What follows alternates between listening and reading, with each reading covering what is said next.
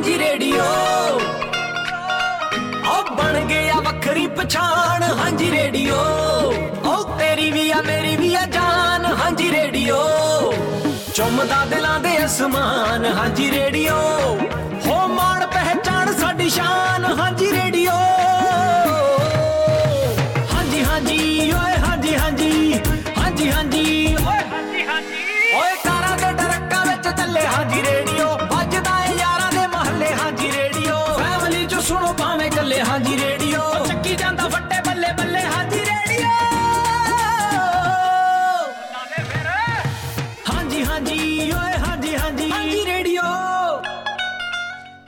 Radio ਹਾਂਜੀ 1674 ਮੈਂ ਕਰੀ ਫੇਰ ਤੋਂ ਤੁਹਾਡਾ ਸਾਰਿਆਂ ਦਾ ਸਵਾਗਤ। ਦੋਸਤੋ ਅੱਜ ਦੇ ਦਿਨ ਗੱਲਬਾਤ ਦਾ ਸਿਲਸਿਲਾ ਆਪਾਂ ਪਿਛਲੇ ਹਫ਼ਤੇ ਤੋਂ ਅੱਗੇ ਤੋਰਾਂਗੇ। ਅ, ਜਿਹਦੇ ਵਿੱਚ ਕਿ ਪਿਛਲੇ ਹਫ਼ਤੇ ਆਪਾਂ ਡਾਕਟਰ ਅਮਰ ਆਜ਼ਾਦ ਜੀ ਦੇ ਨਾਲ ਗੱਲਬਾਤ ਅ, ਕੀਤੀ ਸੀ ਮਿਲਟਸ ਦੇ ਬਾਰੇ। ਸੋ ਮਿਲਟਸ ਦੀ ਇੰਪੋਰਟੈਂਸ ਦੇ ਬਾਰੇ ਖਾਣੇ ਦੇ ਵਿੱਚ ਮਿਲਟਸ ਦੀ ਇੰਪੋਰਟੈਂਸ ਕੀ ਹੈ ਇੱਥੋਂ ਗੱਲਾਂ ਬਾਤਾਂ ਸਾਡੀਆਂ ਸ਼ੁਰੂ ਹੋਈਆਂ ਸੀ। ਸੋ ਅੱਜ ਦੇ ਇਸ ਦੂਸਰੇ ਐਪੀਸੋਡ ਦੇ ਵਿੱਚ ਤੁਹਾਡਾ ਸਵਾਗਤ ਕਰਦੇ ਹਾਂ। ਸਾਡੇ ਨਾਲ ਫੋਨ ਲਾਈਨ ਦੇ ਉੱਤੇ ਮੌਜੂਦ ਨੇ ਡਾਕਟਰ ਅਮਰ ਆਜ਼ਾਦ ਜੀ। ਅ, ਡਾਕਟਰ ਸਾਹਿਬ ਸਵਾਗਤ ਤੁਹਾਡਾ। ਸਤਿ ਸ੍ਰੀ ਅਕਾਲ। ਸਤਿ ਸ਼੍ਰੀ ਅਕਾਲ ਜੀ ਸਾਰੇ ਸਰੋਤਿਆਂ ਨੂੰ। ਜੀ ਅ, ਡਾਕਟਰ ਸਾਹਿਬ ਪਿਛਲੇ ਹਫ਼ਤੇ ਦੀ ਅ, ਜਿਹੜੀ ਜਾਣਕਾਰੀ ਸੀ ਉੱਥੋਂ ਆਪਾਂ ਅੱਗੇ ਅ, ਸ਼ੁਰੂ ਕਰਦੇ ਹਾਂ। ਫਸਟ ਆਫ ਆਲ ਕਾਫੀ ਅ, ਸੋਹਣੀ ਜਾਣਕਾਰੀ ਪਿਛਲੇ ਹਫ਼ਤੇ ਦੀ ਜਿਹਦੇ ਉੱਤੇ ਕਿ ਕਾਫੀ ਸੋਹਣਾ ਤੇ ਭਰਮਾ ਰਿਸਪੌਂਸ ਆਇਆ। ਤੇ ਉਸੇ ਤੋਂ ਹੀ ਅੱਗੇ ਕੁਝ ਇੱਕ ਅ, ਸਵਾਲ ਨੇ ਅ, ਸਾਡੇ ਸਰੋਤਿਆਂ ਦੇ ਥਰੂ ਆਊਟ ਜਿਹੜਾ ਹਫਤਾ ਵਿੱਚ ਪੈ ਗਿਆ ਉਹਦੇ ਚੋਂ ਅ, ਕਿ ਬਹੁਤ ਸਾਰੇ ਅ, ਲੋਕ ਇਹ ਪੁੱਛ ਰਹੇ ਨੇ ਕਿ ਹੁਣ ਜੋ ਸਵਿਚ ਕਰ ਰਹੇ ਨੇ ਜੇ ਉਹ ਇਸ ਚੀਜ਼ ਦੇ ਨਾਲ ਕਨਵਿੰਸ ਨੇ ਕਿ ਜਿਹੜੀ ਕਣਕ ਆ ਚੌਲ ਆ ਸਾਨੂੰ ਖਰਾਬ ਕਰਦਾ ਤੇ ਮਿਲਟਸ ਦੇ ਉੱਤੇ ਆਪਾਂ ਆਉਣ ਲਈ ਤਿਆਰ ਹਾਂ ਫਿਰ ਕੀ ਤਰੀਕਾ ਕੀ ਹੋਣਾ ਚਾਹੀਦਾ? ਜੀ ਜੀ।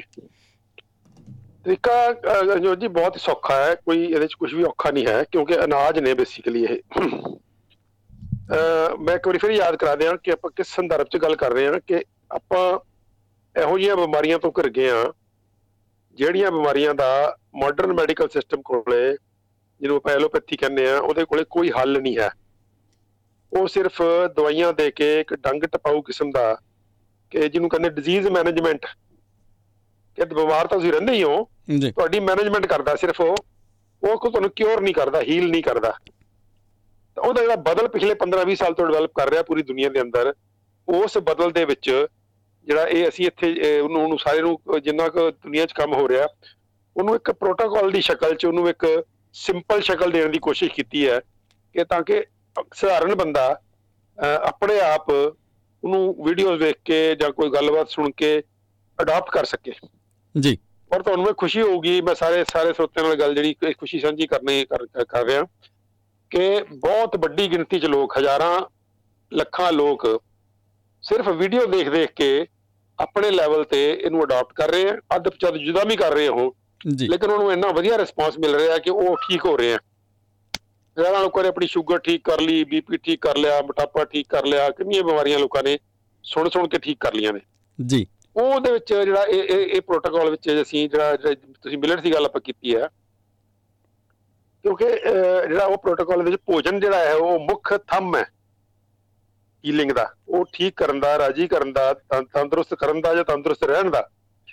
ਜਿਹੜਾ ਉਹ ਤਰੀਕਾ ਹੈ ਉਹਦੇ 'ਚ ਜਿਹੜੇ ਪੰਜ ਥੰਮਾਂ ਦੀ ਗੱਲ ਕੀਤੀ ਸੀ ਆਪਾਂ ਨੇ ਭੋਜਨ ਦਵਾ ਪੌਦੇ ਵਰਜਿਸ਼ ਜਾਂ ਫਿਜ਼ੀਕਲ ਕੰਮ ਮਾਈਂਡ ਮੈਨੇਜਮੈਂਟ ਤੇ ਫਿਰ ਪੈਥੀਆਂ ਨੂੰ ਕਿੱਦਾਂ ਵਰਤਣਾ ਹੈ, ਕਿਵੇਂ ਅਕਲ ਨਾਲ ਵਰਤਣਾ ਹੈ। ਉਹ ਸਭ ਤੋਂ ਵੱਡਾ ਜਿਹੜਾ ਥੰਮ ਹੈ, ਉਹ ਭੋਜਨ ਹੈ। ਤੇ ਭੋਜਨ ਦੇ ਵਿੱਚ ਕਿਉਂਕਿ ਜਿਹੜਾ ਆਪਣਾ ਸਟੈਪਲ ਫੂਡ ਹੁੰਦਾ ਉਹ ਅਨਾਜ ਹੁੰਦਾ ਅਨਾਜ ਨੂੰ ਸਟੈਪਲ ਫੂਡ ਕਿਉਂ ਬਣ ਗਿਆ ਹੋ ਕਿਉਂਕਿ ਅਨਾਜ ਜਿਹੜਾ એનર્ਜੀ ਰਿਚ ਹੈ। ਕਿ ਜੇ ਅਸੀਂ ਕੰਮ ਤੇ ਨਿਕਲਣਾ ਸਵੇਰੇ ਘਰੋਂ, ਤਾਂ ਸਾਡੇ ਕੋਲ ਇਹੋ ਜਿਹਾ ਖਾਣਾ ਖਾਦਾ ਹੋਣਾ ਚਾਹੀਦਾ ਜਿਹੜਾ ਸਾਨੂੰ ਆਉਣ ਵਾਲੇ 8 ਘੰਟੇ 7 8 9 10 9 ਘੰਟੇ ਇੱਕ ਊਰਜਾ ਦੇ ਕੇ ਰੱਖੇ। ਕਿਉਂਕਿ ਸਾਰਾ ਕੰਮ ਜਿਹੜਾ ਅਸੀਂ ਕਰਨਾ ਬਾਹਰ ਦਾ, ਤੋਰਾ ਫੇਰਾ ਕਰਨਾ ਹੈ ਕੋਈ ਕੋਈ ਮੁਸ਼ਕਲ ਦਾ ਕੰਮ ਕਰਨਾ ਹੈ, ਕਿਸੇ ਨੇ ਕੁਝ ਕਰਨਾ, ਕਿਸੇ ਨੇ ਕੁਝ ਕਰਨਾ ਉਹ ਸਾਰਾ ਕਾਦੇ ਸਿਰ ਤੇ ਹੋਣਾ ਊਰਜਾ ਦੇ ਸਿਰ ਤੇ। ਜੀ। ਸਾਡੇ ਅੰਦਰ ਜਿਹੜੀ ਭੋਜਨ ਦੇ ਰਾਹੀਂ ਊਰਜਾ ਗਈ ਹੈ ਉਹਨੇ ਸਾਡੇ ਸਰੀਰ ਨੂੰ ਸਾਡੇ ਦਿਲ ਨੂੰ ਸਾਡੇ ਸਾਹ ਨੂੰ ਸਾਡੇ ਪੱਠਿਆਂ ਨੂੰ ਸਾਡੇ ਬੋਲਚਾਲ ਨੂੰ ਹਰ ਚੀਜ਼ ਨੂੰ ਸਰੀਰ ਨੂੰ ਚੱਲਦਾ ਰੱਖਣਾ। ਉਹਦੇ ਜਿਹੜਾ ਅਸੀਂ ਅਨਾਜ ਸਾਡੀ ਜਿਹੜੀ ਜਿਹੜੀ ਪਿਛਲੇ ਸਮੇਂ 'ਚ ਅਸੀਂ ਅਨਾਜ ਅਡਾਪਟ ਕੀਤਾ ਦੋ ਚਿੱਟੇ ਚੌਲ ਤੇ ਕਣਕ। ਇਹ ਦੋ ਅਨਾਜਾਂ ਬਾਰੇ ਖੋਜ ਹੁੰਦੀ ਹੁੰਦੀ ਹੁੰਦੀ ਹੁੰਦੀ ਇੱਥੋਂ ਤੱਕ ਪਹੁੰਚ ਚੁੱਕੀ ਹੈ। ਇਹ ਦੋਨੋਂ ਅਨਾਜ ਕਿਸੇ ਨਾ ਕਿਸੇ ਸ਼ਕਲ 'ਚ ਇਹਨਾਂ 'ਚ ਇੰਨਾ ਵਿਗਾੜ ਆ ਗਿਆ ਹੋਇਆ ਹੈ ਕਿ ਇਹ ਬਿਮਾਰ ਕਰਦੇ ਆ। ਜੀ। ਯਾਨੀ ਕਿ ਬਿਮਾਰੀ ਦਾ ਬਿਮਾਰੀ ਦਾ ਕਾਰਨ ਬਣਦੇ ਆ। ਉਹਦੇ ਉਹਦੇ ਦੋ ਤਿੰਨ ਕਾਰਨ ਨੇ ਆਪਾਂ ਉੱਥੇ ਉਹਦੇ ਉਹ ਬਸ ਉਹਨੂੰ ਬਹੁਤ ਬਰੀਫਲੀ ਕਰਾਂਗੇ ਗੱਲ ਫਿਰ ਆਪਾਂ ਮਿਲਟਸ ਤੇ ਚੱਲਦੇ ਆ। ਜੀ। ਉਹ ਉਹ ਉਹਦੇ ਉਹਦੇ ਚ ਕਿਉਂਕਿ ਉਹ ਗੱਲ ਕਨੈਕਟ ਹੋ ਜਾਏਗੀ ਨਾ। ਹਾਂਜੀ। ਕਿ ਨੁਕਸ ਕਿੱਥੇ ਹੈ ਤੇ ਉਸ ਨੁਕਸ ਨੂੰ ਮਿਲਟ ਕਿਵੇਂ ਠੀਕ ਕਰਦੇ ਆ। ਜੀ। ਨੁਕਸ ਇਹ ਪੈ ਗਿਆ ਉਹਦੇ ਚ ਜਿਹੜਾ ਜਿਹੜਾ ਤਾਂ ਚੌਲ ਹੈ ਦੇਖੋ ਚੌਲ ਦੇ ਉੱਪਰ ਮੋਟਾ ਛਿਲਕਾ ਉਤਰ ਗਿਆ ਫਿਰ। ਬਰੀਕ ਛਿਲਕਾ ਉਤਰ ਗਿਆ ਫਿਰ ਉਹਨੂੰ ਪਾਲਿਸ਼ ਕਰਤਾ। ਜੀ। ਯਾਨੀ ਉਹਦੇ ਉੱਪਰ ਜਿਹੜਾ ਜਿਹੜੀ ਜਿਹੜੀ ਖੁਰਾਕੀ ਤੱਤਾਂ ਨਾਲ ਭਰਪੂਰ ਛਿਲਕੇ ਸੀਗੇ ਉੱਪਰਲੇ ਉਹਦੇ ਉਹ ਸਾਰੇ ਅਸੀਂ ਲਾਤੇ। ਜੀ। ਤੇ ਹੁਣ ਪਿੱਛੇ ਬਚਿਆ ਕੀ? ਸ਼ੁੱਧ ਸਟਾਰਚ ਜੀ। ਸਟਾਰਚ ਦਾ ਮਤਲਬ ਹੈ ਕੋਈ ਸਿੰਪਲ એનર્ਜੀ ਹੈ ਸਿੰਪਲ ਕਾਰਬੋਹਾਈਡਰੇਟ ਹੈ ਤੇ ਉਹ ਜਿਹੜਾ ਹੈ ਉਹ ਇੱਕਦਮ ਜਾ ਕੇ ਸ਼ੂਗਰ ਚ ਬਦਲ ਜਾਂਦਾ ਹੈ ਸਰੀਰ ਚ। ਜੀ। ਤੇ ਸ਼ੂਗਰ ਦਾ ਇੱਕ ਸਰੀਰ ਚ ਹੜ ਆ ਜਾਂਦਾ ਇੱਕਦਮ ਹੜ ਆ ਜਾਂਦਾ ਸਾਡੇ ਸਰੀਰ ਨੂੰ ਸ਼ੂਗਰ ਦਾ ਹੜ ਨਹੀਂ ਚਾਹੀਦਾ। ਸਾਡੇ ਸਰੀਰ ਨੂੰ ਸ਼ੂਗਰ ਪੂਰਾ ਪੂਰਾ ਪੂਰਾ ਪੂਰਾ ਹਰ ਟਾਈਮ ਚਾਹੀਦੀ ਹੈ 24 ਘੰਟੇ। ਜੀ। ਜਿੱਦਾਂ ਹਸਪਤਾਲ ਚ ਗਲੂਕੋਜ਼ ਦੀ ਬੋਤਲ ਚੱਲਦੀ ਹੁੰਦੀ ਹੈ ਨਾ ਡ੍ਰੌਪ ਡ੍ਰੌਪ ਚੱਲਦਾ ਹੈ, ਜੀ। ਟਿਪ ਟਿਪ ਕਰਕੇ। ਉਦਾਂ ਹੀ ਸਾਨੂੰ ਇਹੋ ਜਿਹਾ ਭੋਜਨ ਚਾਹੀਦਾ ਜਿਹੜੇ ਸਾਡੇ ਖੂਨ 'ਚ ਥੋੜਾ ਥੋੜਾ ਥੋੜੀ ਥੋੜੀ ਸ਼ੂਗਰ ਪਾਉਂਦਾ ਰਵੇ ਖੂਨ 'ਚ। ਜੀ। ਪਿਆਰ ਰਵੇ ਅੰਤਰੀਆਂ 'ਚ ਹੋ ਹਜਮ ਹੁੰਦਾ ਰਹੇ ਉੱਥੇ ਚੱਲਦਾ ਰਹੇ ਆਦੀ ਪ੍ਰਕਿਰਿਆ ਹਜਮੇ ਦੀ ਤੇ ਨਾਲ ਨਾਲ ਹੋ ਥੋੜਾ ਥੋੜਾ ਟੀਕਾ ਸ਼ੂਗਰ ਦਾ ਖੂਨ 'ਚ ਦਿੰਦਾ ਰਵੇ ਜਦੋਂ ਅਸੀਂ ਚਿੱਟੇ ਚਿੱਟੇ ਚੌਲ ਖਾਂਦੇ ਆ ਹਾਂਜੀ। ਜਿਹੜਾ ਸ਼ੂਗਰ ਦਾ ਹੜ ਆਉਂਦਾ ਉਹ ਬਹੁਤ ਖਤਰਨਾਕ ਹੁੰਦਾ ਕੋਈ ਸ਼ੂਗਰ ਦੇ ਹੜ ਨੂੰ ਫਿਰ ਉਹਦਾ ਜਿਹੜੇ- ਜਿਹੜੇ ਸਿੱਟੇ ਨਿਕਲਦੇ ਆ ਫਿਰ ਸਰੀਰ ਨੂੰ ਇਨਸੂਲਿਨ ਦਾ ਹੜ ਲਿਆਉਣਾ ਪੈਂਦਾ। ਜੀ। ਪਹਿਲਾਂ ਸ਼ੂਗਰ ਦਾ ਹੜ ਆਇਆ ਫਿਰ ਇਨਸੂਲਿਨ ਦਾ ਹੜ ਲਿਆਉਣਾ ਪੈਂਦਾ ਉਹਨੂੰ ਨਿਊਟਰਲਾਈਜ਼ ਕਰਨ ਲਈ ਉਹਨੂੰ ਉਹਨੂੰ ਕੈਨਸਲ ਕਰਨ ਲਈ। ਇਹ ਦੋਨੋਂ ਜਿਹੜੇ ਚੀਜ਼ਾਂ ਨੇ ਹਾਈ ਸ਼ੂਗਰ ਤੇ ਹਾਈ ਇਨਸੂਲਿਨ ਅੱਜ ਇਹ ਰਣਜੋਤ ਜੀ ਸਿੱਧ ਹੋ ਚੁੱਕਿਆ ਕਿ ਇਹ ਦੋ ਭੂਤ ਨੇ ਜਿਹੜੇ ਬਿਮਾਰੀ ਦੀ ਜੜ ਨੇ। ਬਹੁਤ ਹਾਈ ਸ਼ੂਗਰ ਦੀ ਪੀਕ ਤੇ ਉਧਰੋਂ ਇਨਸੂਲਿਨ ਦੀ ਪੀਕ ਜਿਹੜੀ ਕਿ ਉਸ ਉਸ- ਹਾਈ ਹਾਈ ਸ਼ੂਗਰ ਤੋਂ ਬਚਣ ਲਈ ਸਰੀਰ ਨੂੰ ਮਾਰਨੀ ਪੈਂਦੀ ਹੈ। ਜੀ। ਉਹਦੇ ਵਿੱਚ ਇਹ ਨੁਕਸਾ ਚੌਲਾਂ 'ਚ ਬਹੁਤ ਵੱਡਾ ਇਸ ਕਰਕੇ ਚੌਲਾਂ ਦੀ ਜਿਹੜੀ ਮਾਤਰਾ ਹੈ ਉਹਨੂੰ ਸੀਮਿਤ ਕਰਕੇ ਸਾਨੂੰ ਬਾਕੀ ਚੀਜ਼ਾਂ ਵੱਲ ਧਿਆਨ ਦੇਣ ਦੀ ਲੋੜ ਹੈ। ਇਸੇ ਤਰ੍ਹਾਂ ਕਣਕ ਦੇ ਅੰਦਰ ਇਸ ਤੋਂ ਵੀ ਇੱਕ ਵੱਡਾ ਗੁਣ ਹੈ ਜਿਹੜੀ ਇਹ ਹਾਈਬ੍ਰਿਡ ਕਣਕ ਖਾਸ ਕਰਕੇ ਆਈ ਹੈ ਹੁਣ। ਜਿਹੜੀ ਹਾਈਬ੍ਰਿਡ ਕਣਕ ਜਿਹੜੀ ਹੈ ਇਹਦੇ ਅੰਦਰ ਇਹ ਔਗਣ ਹੈ ਕਿ ਇਹ ਵੀ ਸ਼ੂਗਰ ਦਾ ਹੜ ਲਿਆਉਂਦੀ ਹੈ। ਜੀ। ਗੱਲ। ਜੀ। ਖਾਸ ਕਰਕੇ ਬ੍ਰੈਡ ਖਾਸ ਕਰਕੇ ਬ੍ਰੈਡ। ਜਿਹੜੀ ਬ੍ਰੈਡ ਦੀ ਸ਼ਕਲ ਹੈ ਜਿਹੜੀ ਕਿ ਵੈਸਟਰਨ ਕੰਟਰੀ ਦੇ ਅੰਦਰ ਆਸਟ੍ਰੇਲੀਆ 'ਚ ਵੀ ਸਾਰੇ ਵੈਸਟਰਨ ਕੰਟਰੀ ਬਹੁਤ ਹੀ ਪਪੂਲਰ ਹੈ ਇੰਡੀਆ 'ਚ ਵੀ ਬਹੁਤ ਪਪੂਲਰ ਹੋ ਗਈ ਹੁਣ। ਲੋਕ. ਬ੍ਰੈਡ ਖਾਣ ਲੱਗੇ ਜਿਹੜੀ ਬ੍ਰੈਡ ਹੈ ਇਹ ਇਹ ਵੀ ਸ਼ੂਗਰ ਦਾ ਹੜ ਲੈ ਕੇ ਆਉਂਦੀ ਹੈ। ਔਰ ਇਹਦੇ ਬਾਰੇ ਬੜੇ ਸਾਇੰਟਿਫਿਕ ਤੌਰ ਤੇ ਵਿਗਿਆਨਕ ਤੌਰ ਤੇ ਸਿੱਧ ਹੋ ਚੁੱਕਾ ਹੈ ਕਿ ਜਿਹੋ ਜੀ ਬ੍ਰੈਡ ਖਾ ਲਈ ਤੇ ਜਿਹੋ ਜੀ ਚੀਨੀ ਖਾ ਲਈ। ਇੱਕ ਬਰਾਬਰ ਹੈ। ਓਕੇ ਜਿੱਦਾਂ ਚੀਨੀ ਖਾਦੀ ਜਿੰਨੀ ਚੀਨੀ ਦਾ ਪੱਕਾ ਮਾਰ ਲਈ ਆਪਾਂ ਹਾਂਜੀ। ਉਹਦੇ ਨਾਲ ਇੱਕਦਮ ਸ਼ੂਗਰ ਦਾ ਹੜ ਆਏਗਾ। ਉਦਾਂ ਹੀ ਜਦੋਂ ਬ੍ਰੈਡ ਖਾਂਦੇ ਅਸੀਂ ਤਾਂ ਉਹਦੇ ਨਾਲ ਵੀ ਸ਼ੂਗਰ ਦਾ ਹੜ ਆਉਂਦਾ। ਤੇ ਇਸ ਕਰਕੇ ਜਿਹੜੀ ਚੀਨੀ ਦੇ ਵਿੱਚ ਵੀ ਕਣਕ ਦੇ ਵਿੱਚ ਵੀ ਔਗਣ ਹੈ। ਦੂਜਾ ਔਗਣ ਕਣਕ ਦੇ ਅੰਦਰ ਹੈ ਕਿ ਉਹਦੇ ਚ ਲੇਸ ਬਹੁਤ ਜ਼ਿਆਦਾ ਹੈ। ਲੇਸਲਾ ਪਾਣੇ ਇਸੇ ਕਰਕੇ ਉਹਦੀ ਬ੍ਰੈਡ ਬਣਦੀ। ਬ੍ਰੈਡ ਬਣਾਉਣ ਲਈ ਹੁਣ ਕਣਕ ਤੋਂ ਇਲਾਵਾ ਬ੍ਰੈਡ ਦੂਜੀ ਬਣਾਉਣੀ ਬਹੁਤ ਔਖੀ ਹੈ ਜੀ। ਉਹ ਜਦੋਂ ਲੇਸਲਾਪਨ ਜਿਹੜਾ ਹੁੰਦਾ ਤਾਂ ਲੇਸਲਾਪਨ ਕਿਵੇਂ ਨੁਕਸਾਨ ਕਰਦਾ? ਸਾਡੀਆਂ ਅੰਤਰੀਆਂ ਦੇ ਅੰਦਰ ਚਿਪਕ ਜਾਂਦਾ ਉਹ। ਜੀ। ਜਦੋਂ ਅੰਤਰੇ ਦੇ ਅੰਦਰ ਚਿਪਕਦਾ ਉਹ ਤਾਂ ਉੱਥੇ ਸੜਦਾ ਫਿਰ ਉਹ। ਚਿਪਕਿਆ ਰਹਿੰਦਾ ਸੜਦਾ ਗਲਦਾ।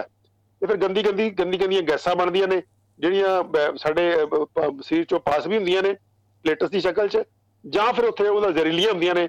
ਉਹ ਜਦੋਂ ਖੂਨ 'ਚ ਜਾਂਦੀਆਂ ਨੇ ਸਾਨੂੰ ਸਾਨੂੰ ਜ਼ਹਿਰ ਚੜਦਾ ਜਾਂ ਸਾਡੇ ਉਹ ਸੰਤਰੀਆਂ ਦੇ ਨਾਲ ਸਾਡੇ ਦੋਸਤ ਬੈਠੇ ਆ ਜਿਵੇਂ ਅਸੀਂ ਕਹਿੰਦੇ ਗੱਟ ਫਲੋਰਾ। ਸਾਡੇ ਸਰੀਰ ਦੇ ਅੰਦਰ ਸਾਡੀਆਂ ਅੰਤਰੀਆਂ 'ਚ ਸਾਡੇ ਬਹੁਤ ਵੱਡੀ ਗਿਣਤੀ ਦੋਸਤ ਹੁੰਦੇ ਆ ਬੈਕਟੀਰੀਆ ਜੀ। ਜਿਹਨੂੰ ਗੱਟ ਫਲੋਰਾ ਕਿਹਾ ਜਾਂਦਾ ਹੈ ਉਹਦੀ ਗਿਣਤੀ ਬਹੁਤ ਵੱਡੀ ਹੁੰਦੀ ਹੈ। ਸਾਡੇ ਸਰੀਰ ਦੇ ਸੈੱਲਾਂ ਨਾਲੋਂ 10 ਗੁਣਾ ਜ਼ਿਆਦਾ ਨੇ।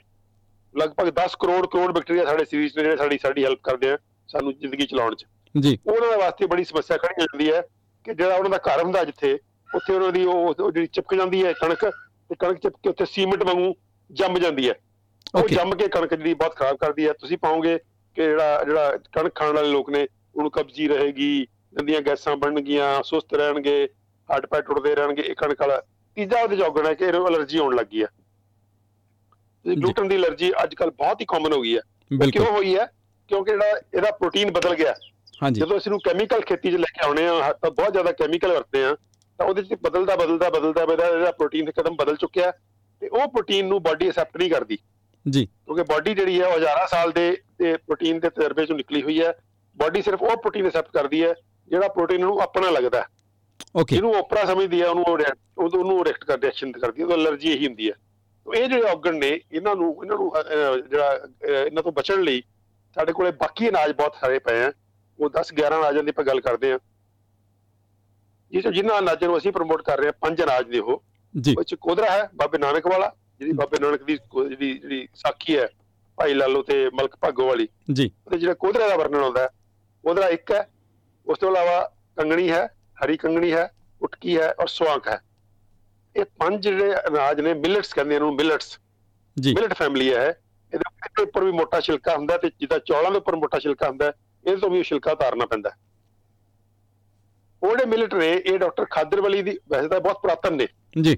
ਸਾਡੇ ਮੂਲ ਅਨਾਜ ਰਹੇ ਹੈ ਹਿਮਾਲਯਨ ਬੈਲਟ ਦਾ ਜਿਹੜਾ ਕੋਦਰਾ ਸੀਗਾ ਕੋਡੋ ਸੀਗਾ ਇਹ ਹਿਮਾਲਯਨ ਬੈਲਟ ਦਾ ਮੂਲ ਅਨਾਜ ਸੀਗਾ। ਜਿਹੜਾ ਓਕੇ ਬ੍ਰਾਊਨ ਟਾਪ ਹੈ ਬ੍ਰਾਊਨ ਟਾਪ ਅਮਰੀਕਾ ਅਮਰੀਕਾ ਦਾ ਮੂਲ ਅਨਾਜ ਸੀਗਾ। ਸ਼ਾਇਦ ਆਸਟ੍ਰੇਲੀਆ ਦਾ ਵੀ ਇਹਦੇ ਚੋਂ ਕੋਈ ਇੱਕ ਇੱਕ ਇੱਕ ਜਾਂ ਦੋ ਮਿਲਟ ਜਿਹੜੇ ਨੇ ਉਹ ਮੂਲ ਅਨਾਜ ਸੀਗੇ। ਜੀ। ਤਾਂ ਯੂਰਪ ਦੇ ਸੀਗੇ ਕੁਝ ਪੂਰੀ ਦੁਨੀਆ ਦੇ ਵਿੱਚ ਪੁਰਾਤਨ ਜਿਹੜੀ ਸਭਿਅਤਾਵਾਂ ਸੀਗੀਆਂ ਉਹ ਉਹ ਮਿਲਟਸ ਦੇ ਸਿਰ ਤੇ ਪਲਦੀਆਂ ਸੀ ਕਿਉਂਕਿ ਜੰਗਲੀ ਅਨਾਜ ਸੀਗੇ ਵਾਈਲਡ ਸੀਗੇ। ਆਪਣੇ ਆਪ ਆਪਣੇ ਆਪ ਹੋ ਜਾਂਦੇ ਸੀਗੇ। ਕੱਟ ਕੇ ਇਹਨੂੰ ਲੋਕ ਅਲੱਗ-ਅਲੱਗ ਸ਼ਕਲਾਂ ਦੇ ਵਿੱਚ ਇਹਨੂੰ ਵਰਤਦੇ ਰਹੇ ਆ। ਉਹ ਅਨਾਜ ਜਿਹੜੇ ਨੇ ਉਹਦੇ ਵਿੱਚ ਫਾਈਬਰ ਕੰਟੈਂਟ ਬਹੁਤ ਜ਼ਿਆਦਾ ਹੈ। ਪਰ ਫਾਈਬਰ ਕੰਟੈਂਟ ਵੀ ਇਦਾਂ ਦਾ ਹੈ ਕਿ ਸਪਾਇਰਲ ਸ਼ੇਪ 'ਚ ਫਾਈਬਰ ਹੈ ਉਹਦੇ ਨਾਲ ਨਾਲ ਨਾਲ ਨਾਲ ਸਟਾਰਚ ਲੱਗੀ ਹੋਈ ਹੈ।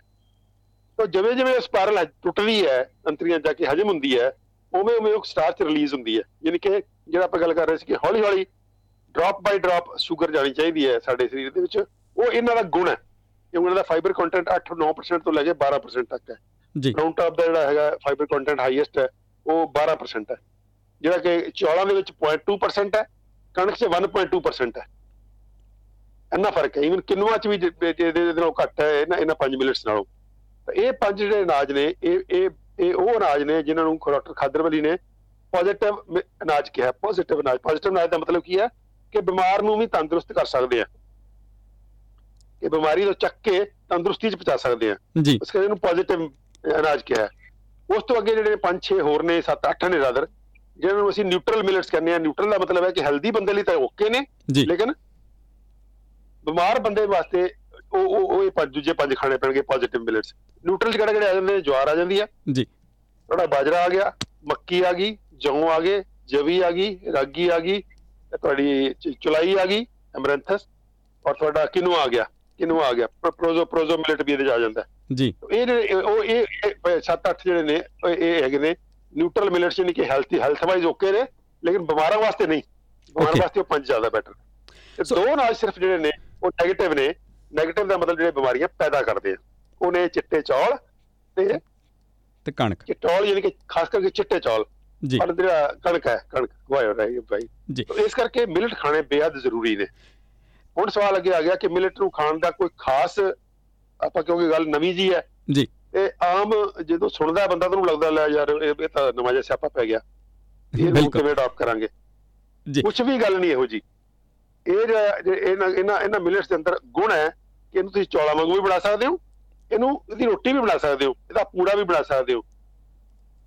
ਇਹਦੀਆਂ ਹਰ ਕਿਸਮ ਦੀ ਹਰ ਕਿਸਮ ਦੀ ਉਹ ਰੈਸਪੀ ਜਿਹੜੀ ਕਣਕ ਤੋਂ ਬਣ ਸਕਦੀ ਹੈ ਚੌਲਾਂ ਤੋਂ ਬਣ ਸਕਦੀ ਹੈ ਉਹ ਇਹਦੀ ਵੀ ਬਣ ਸਕਦੀ ਹੈ। ਬਸ ਥੋੜੀ ਜਿਹੀ ਕਲਾਕਾਰੀ ਲੱਗਾ ਇਹਦੀ।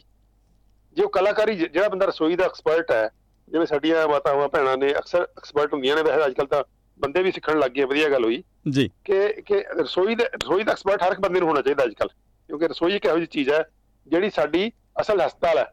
ਜੀ। ਸਾਡਾ ਸਿਹਤ ਕੇਂਦਰ ਜਿਹੜਾ ਸਾਡੀ ਰਸੋਈ ਹੈ।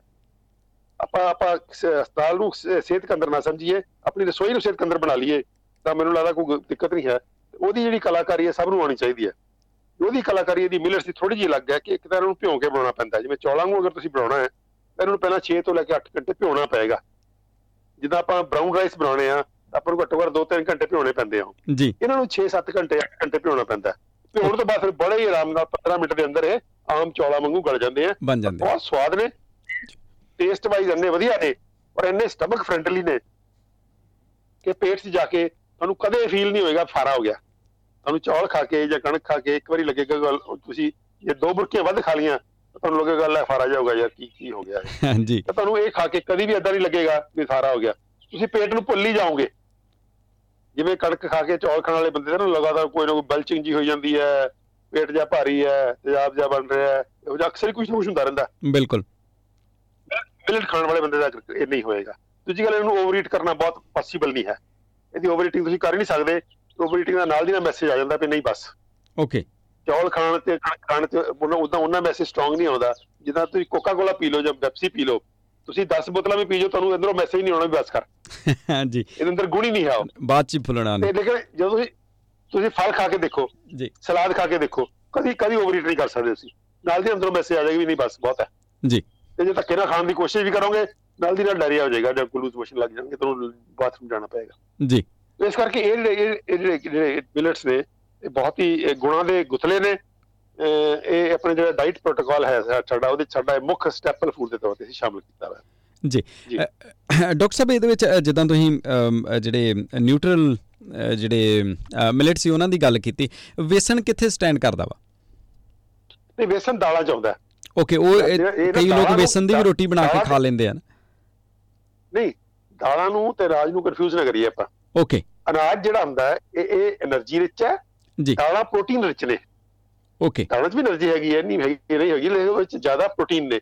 ਔਰ ਦਾਲਾਂ ਜਿਹਨੂੰ ਅਸੀਂ ਅੰਗਰੇਜ਼ੀ 'ਚ ਕਹਿੰਦੇ ਡਾਈਕੋਟਸ ਡਾਈਕੋਟਸ ਦਾ ਮਤਲਬ ਜਿਹੜੇ ਵਿੱਚੋਂ ਦੋ ਫਾੜ ਹੋ ਜਾਂਦੇ ਦੋ ਦਲੇ। ਜੀ। ਦੋ ਦਲੇ ਜਿਹੜੀ ਹਰ ਸਾਰੀ ਦਾਲ ਦਾ ਮਤਲਬ ਇਹ ਹੁੰਦਾ ਜਦੋਂ ਤੋੜੋਗੇ ਉਹਦੇ ਬੀਜ ਨੂੰ ਤਾਂ ਦੋ 'ਚ ਡਿਵਾਈਡ ਹੋ ਜਾਏਗਾ। ਜੀ। ਜਿਹੜੇ ਅਨਾਜ ਹੁੰਦੇ ਆ ਇੱਕ ਦਲੇ ਹੁੰਦੇ ਆ ਇਹਨਾਂ ਦੇ ਅੰਦਰ ਦੋ ਨਹੀਂ ਹੁੰਦਾ ਇਹ। ਤੋਂ ਅਨਾਜ ਜਿਹੜੇ ਨੇ એનર્ਜੀ ਰਿਚ ਹੁੰਦੇ ਆ ਇਹਦੇ ਅੰਦਰ ਸਟਾਰਚ ਹੁੰਦੀ ਹੈ ਜਿਹੜੀ ਕਿ ਸਾਨੂੰ ਚਾਹੀਦੀ ਹੈ ਫਾਰ એનર્ਜੀ ਦਾਲਾਂ ਨਹੀਂ ਚਾਹੀਦੀਆਂ ਸਾਨੂੰ ਫਾਰ ਪ੍ਰੋਟੀਨਸ ਤਾਂ ਉਹ ਦਾਲਾਂ ਜਿਹੜੀਆਂ ਖਾਣੀਆਂ ਹੁੰਦੀਆਂ ਨੇ ਅਨਾਜ ਦੇ ਮੁਕਾਬਲੇ 'ਚ ਪੰਜਵਾਂ ਹਿੱਸਾ ਖਾਣੀਆਂ ਹੁੰਦੀਆਂ ਨੇ। ਓਕੇ 1/5 ਜੇ ਤੁਸੀਂ 100 ਗ੍ਰਾਮ ਅਨਾਜ ਖਾ ਰਹੇ ਹੋ ਤਾਂ 20 ਗ੍ਰਾਮ ਦਾਲ ਖਾਣੀ ਹੁੰਦੀ ਹੈ। ਕਿਉਂ ਕਿਉਂ- ਕਿਉਂ ਕਿਉਂਕਿ ਜਿਹੜੀਆਂ ਜਿਹੜੀਆਂ ਦਾਲਾਂ ਨੇ ਹਜਮ ਕਰਨ ਚ ਔਖੀਆਂ ਹੁੰਦੀਆਂ ਨੇ ਔਰ ਗੈਸ ਜਸ ਪੇਟ ਜਾ ਕੇ ਗੈਸ ਬਣਾਉਣਗੀਆਂ ਭਾਰਾਪਨ ਕਰਨਗੀਆਂ। ਇਸ ਕਰਕੇ ਅਨਾਜ ਕੱਲਾ ਦਾਲਾਂ ਕੱਲੀਆਂ ਕਦੇ ਕਦੇ ਸ਼ੌਕੀਆ ਖਾਣਾ ਹੋਰ ਗੱਲ ਹੈ। ਜਦੋਂ ਬੇਸਨ ਦਾ ਪੂੜਾ ਖਾ ਲਿਆ ਉਹਦੇ ਚ ਵੀ ਆਪਾਂ ਕੀ ਕਰਦੇ ਹਾਂ ਅਕਸਰ? ਕੋਈ ਸਬਜ਼ੀਆਂ ਪਾ ਲੈਂਦੇ ਨਾ ਜੀ ਜੀ। ਸਬਜ਼ੀਆਂ ਪਾਉਣ ਨਾਲ ਡਿਲੂਟ ਹੋ ਜਾਂਦਾ। ਉਹ ਜਦ ਪੱਤੇ ਪਾ ਲੈਂਦੇ ਆ ਪਿਆਜ਼ ਪਾ ਲੈਂਦੇ ਆ ਹੋਰ ਚੀਜ਼ਾਂ ਪਾ ਲੈਂਦੇ ਆ ਉਹਦੇ ਨਾਲ ਅਕਸਰ ਡਿਲੂਟ ਹੋ ਜਾਂਦਾ। ਅਸੀਂ ਕੀ ਕਰਦੇ ਆ ਅਸੀਂ ਜਿਹੜਾ ਪੂੜਾ ਹੈ ਇਹਨਾਂ ਮਿਲਟ ਦਾ ਵੀ ਖਵਾ ਦਿੰਦੇ ਆ ਮਿਲਟ ਦਾ ਪੂੜਾ ਬਹੁਤ ਸਵਾਦ ਬਣਦਾ ਜਾਂ ਥੋੜਾ ਜਿਹਾ ਬੇਸਨ ਪਾ ਲਓ ਵਿੱਚ ਮਿਲਟ ਦੇ ਆਟੇ 'ਚ। ਮਿਲਟ ਦੇ ਆਟੇ 'ਚ। ਸੋ ਡਾਕਟਰ ਉਹ ਸਾਹਿਬ ਜਿਹੜਾ ਜੀ ਜੀ। ਜੀ ਤੁਸੀਂ ਕਰੋ ਗੱਲ। ਜੀ ਜਿੱਦਾਂ ਤੁਸੀਂ ਕਿਹਾ ਕਿ ਆਪਣਾ ਜਿਹੜੇ ਦਾਲਾਂ ਨੇ ਉਹਨਾਂ ਦੀ 20% ਅ, ਚਾਹੀਦਾ ਵਾ ਉਹ ਅਨਾਜ ਦੇ ਮੁਕਾਬਲੇ। ਕਈ ਲੋਕ ਇਦਾਂ ਕਰ ਰਹੇ ਨੇ ਅੱਜ ਕੱਲ ਕਿ ਉਹ ਆਪਣੀ ਡਾਈਟ ਜਿਹੜੀ ਹੈ ਬਾਕੀ ਅਨਾਜ ਘਟਾ ਕੇ ਤੇ ਉਹ ਕਹਿ ਦਿੰਦੇ ਨੇ ਕਿ ਆਪਾਂ ਸੈਲਡ ਦੇ ਨਾਲ ਦਾਲਾਂ ਦੂਲਾਂ ਹੀ ਕੱਲੀਆਂ ਖਾ ਲੀਆਂ ਆਪਾਂ ਜਾਂ ਕੱਲੀ ਦਾਲ ਹੀ ਖਾ ਲਈ ਜਾਂ ਕੱਲੀ ਸਬਜ਼ੀ ਖਾ ਲਈ ਉਹਨੇ ਦੇ ਨਾਲ ਹੀ ਹੋ ਗਿਆ। ਕੀ ਉਹ ਠੀਕ ਹੈ? ਨਹੀਂ ਨਹੀਂ ਅਨਾਜ ਦੀ ਆਪਣੀ ਵੈਲਿਊ ਹੈ। ਜਿਹੜੇ ਠੀਕ ਜਿਹੜੀ ਅਪਰੋਪਰੀਏਟ ਟਾਈਮ ਦੇ ਉੱਪਰ ਜਿਹੜਾ ਜਿਹੜਾ ਅਨਾਜ ਖਾਣਾ ਥੋੜਾ ਥੋੜਾ ਖਾਓ ਬਹੁਤਾ ਖਾਓ। ਲੇਕਿਨ ਅਨਾਜ ਦੀ ਆਪਣੀ ਵੈਲਿਊ ਆ ਕਿਉਂਕਿ ਉਹਦੇ ਅੰਦਰ એનર્ਜੀ ਜਿਹੜੀ ਹੈ ਸਟੋਰਡ ਫਾਰਮ 'ਚ ਹੈ। ਜੇ ਤੁਸੀਂ ਫਲ ਖਾਓਗੇ ਇਕੱਲੇ ਉਹ 2 ਘੰਟੇ ਬਾਅਦ ਹਜਮ ਹੋ ਜਾਣਗੇ। ਫਿਰ 2 ਘੰਟੇ ਬਾਅਦ ਫਿਰ ਭੁੱਖ ਲੱਗ ਜਾਏਗੀ। ਇਹ ਦਿੱਕਤ ਆਏਗੀ। ਜੇ ਤੁਸੀਂ ਦਾਲਾਂ ਕੱਲੀਆਂ ਖਾਓਗੇ ਤਾਂ ਦਾਲਾਂ ਦੇ ਵਿੱਚ ਇਹ ਆਰਗੈਨਿਕ ਗੈਸ ਬਣਾਉਣਗੀਆਂ। ਭਾਰੀ ਭਾਰੀ ਖਾਣਾ ਬਹੁਤ ਜ਼ਿਆਦਾ ਇਸ ਕਰਕੇ ਦਾਲਾਂ ਨੂੰ ਤਾਂ ਪੰਜਵਾਂ ਹਿੱਸਾ ਹੀ ਖਾਣਾ ਚਾਹੀਦਾ। ਓਕੇ ਠੀਕ। ਜਾਂ ਫਿਰ ਦਾਲ ਜੇ ਖਾਣੀ ਹੋਵੇ ਤਾਂ ਉਹਦੇ ਵਿੱਚ ਕੋਈ ਮਿਕਸਚਰ ਮੁਕਸਚਰ ਕਰਕੇ ਜਿਹੜਾ ਖਿਚੜੀ ਬਣਾ ਲੈਣੇ ਖਿਚੜੀ ਕੀ ਚੀਜ਼ ਆ ਹੁਣ? ਖਿਚੜੀ ਅਨਾਜ ਦਾ ਤੇ ਦਾਲਾਂ ਦਾ ਕੰਬੀਨੇਸ਼ਨ ਹੈ। ਜੀ। ਖਿਚੜੀ ਵੰਡਰਫੁਲ ਕੰਬੀਨੇਸ਼ਨ ਜਿਵੇਂ ਜਿਵੇਂ ਰਾਜਸਥਾਨ ਦੀ ਖਿਚੜੀ ਬੜੀ ਵੰਡਰਫੁਲ ਹੈ। ਉਹਦੇ ਵਿੱਚ ਕੀ ਹੈ? ਬਾਜਰਾ ਮੋਠ ਨੇ ਤੇ ਚੌਲ ਨੇ। ਜੀ। ਤੇ ਨਾਲ ਕੀ ਪਾ ਲੈਂਦੇ ਹੋ? ਪਾ। ਲੈਂਦੇ ਮੋਟੀ ਮਾਤਰਾ ਚ? ਰਾਜਸਥਾਨ ਦਾ ਜਿਹੜਾ ਕਲਾਸੀਕਲ ਖਿਚੜ ਹੈ ਉਹ ਉਹ ਬਹੁਤ ਵਧੀਆ ਹੈ। ਕਿ ਉਹ ਬੈਲੈਂਸ ਹੋ ਜਾਂਦਾ ਫਿਰ? ਬੈਲੈਂਸ ਹੋ ਜਾਂਦਾ। ਇਸ ਤਰ੍ਹਾਂ ਜੇ ਸਾਡੇ ਪੁਰ- ਪੁਰਖਿਆਂ ਨੇ ਸਾਨੂੰ ਸਿਖਾਇਆ ਬੈਲੈਂਸ ਕਰਕੇ ਖਾਣਾ ਜਾਂ ਮਲਟੀਪਲ ਟਾਈਪ ਦਾ ਫੂਡ ਖਾਣਾ। ਸਾਡੇ ਤੁਸੀਂ ਦੇਖੋਗੇ ਸਾਡੀ ਇੰਡੀਅਨ ਡਾਈਟ ਦੇ ਅੰਦਰ ਤੁਸੀਂ ਕਿਤੇ ਵੀ ਚਲੇ ਜਾਓ ਇੱਕ ਤਰ੍ਹਾਂ ਦਾ ਫੂਡ ਨਹੀਂ ਹੁੰਦਾ। ਘੱਟੋ ਘੱਟ 10 15 20 ਚੀਜ਼ਾਂ ਅਸੀਂ ਵਰਤੀਆਂ ਹੁੰਦੀਆਂ ਨੇ। ਉਹ 5 7 10 ਮਸਾਲੇ ਹੁੰਦੇ ਆ। ਜੀ। ਬਲੇ ਇੱਕ ਬੰਦੇ ਦੀ ਥਾਲੀ 'ਚ 25 ਜਾਂ 30 ਚੀਜ਼ਾਂ ਪਈਆਂ ਹੁੰਦੀਆਂ ਨੇ ਖਾਣੇ ਦੀਆਂ। ਜੀ। ਉਹ ਜਿਹੜਾ ਸਾਡੇ ਸਾਡਾ ਜਿਹੜਾ ਜਿਹੜਾ ਜਿਹੜੀ ਸਾਡੀ ਉਹ ਫੂਡ ਕਲਚਰ ਹੈ ਬੜਾ ਕਮਾਲ ਦਾ ਕਲਚਰ ਹੈ ਜੇ ਅਸੀਂ ਭੁੱਲ ਭੱਲ ਗਏ ਹੁਣ ਅਸੀਂ ਹੁਣ ਉਹ- ਪੁੱਠੀਆਂ ਪੁੱਠੀਆਂ ਗੱਲਾਂ ਤੇ ਆ ਗਏ ਜਿਹੜੇ ਆ ਬਾਜ਼ਾਰ ਦੇ ਵਾਸਤੇ ਪੁਸਤੇ ਤੇ ਪੀਜ਼ੇ ਪੂਜ਼ੇ ਨੇ। ਤਾਂ ਉਹ ਜਿਹੜੇ ਉਹ ਜਿਹੜਾ ਇੱਕ ਤਰ੍ਹਾਂ ਕਿਤੇ ਸਾਡਾ ਜਿਹੜਾ ਕਲਚਰ ਸੀਗਾ ਪੁਰਾਤਨ ਉਹ ਸੀਗਾ ਕਿ ਮਲਟੀਪਲ ਦੀਆਂ ਚੀਜ਼ਾਂ। ਥੋੜੀ ਜਿਹੀ ਦਾਲ ਥੋੜੀ ਜਿਹੀ ਸਬਜ਼ੀ ਥੋੜੀ ਜਿਹੀ ਦਹੀਂ ਥੋੜਾ ਜਿਹਾ ਸਲਾਦ ਇਦਾਂ ਸਭ ਕੁਝ ਥੋੜਾ ਮਿੱਠਾ। ਜੀ।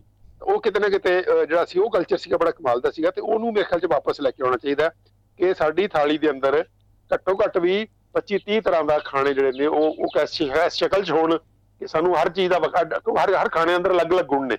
ਜੀ।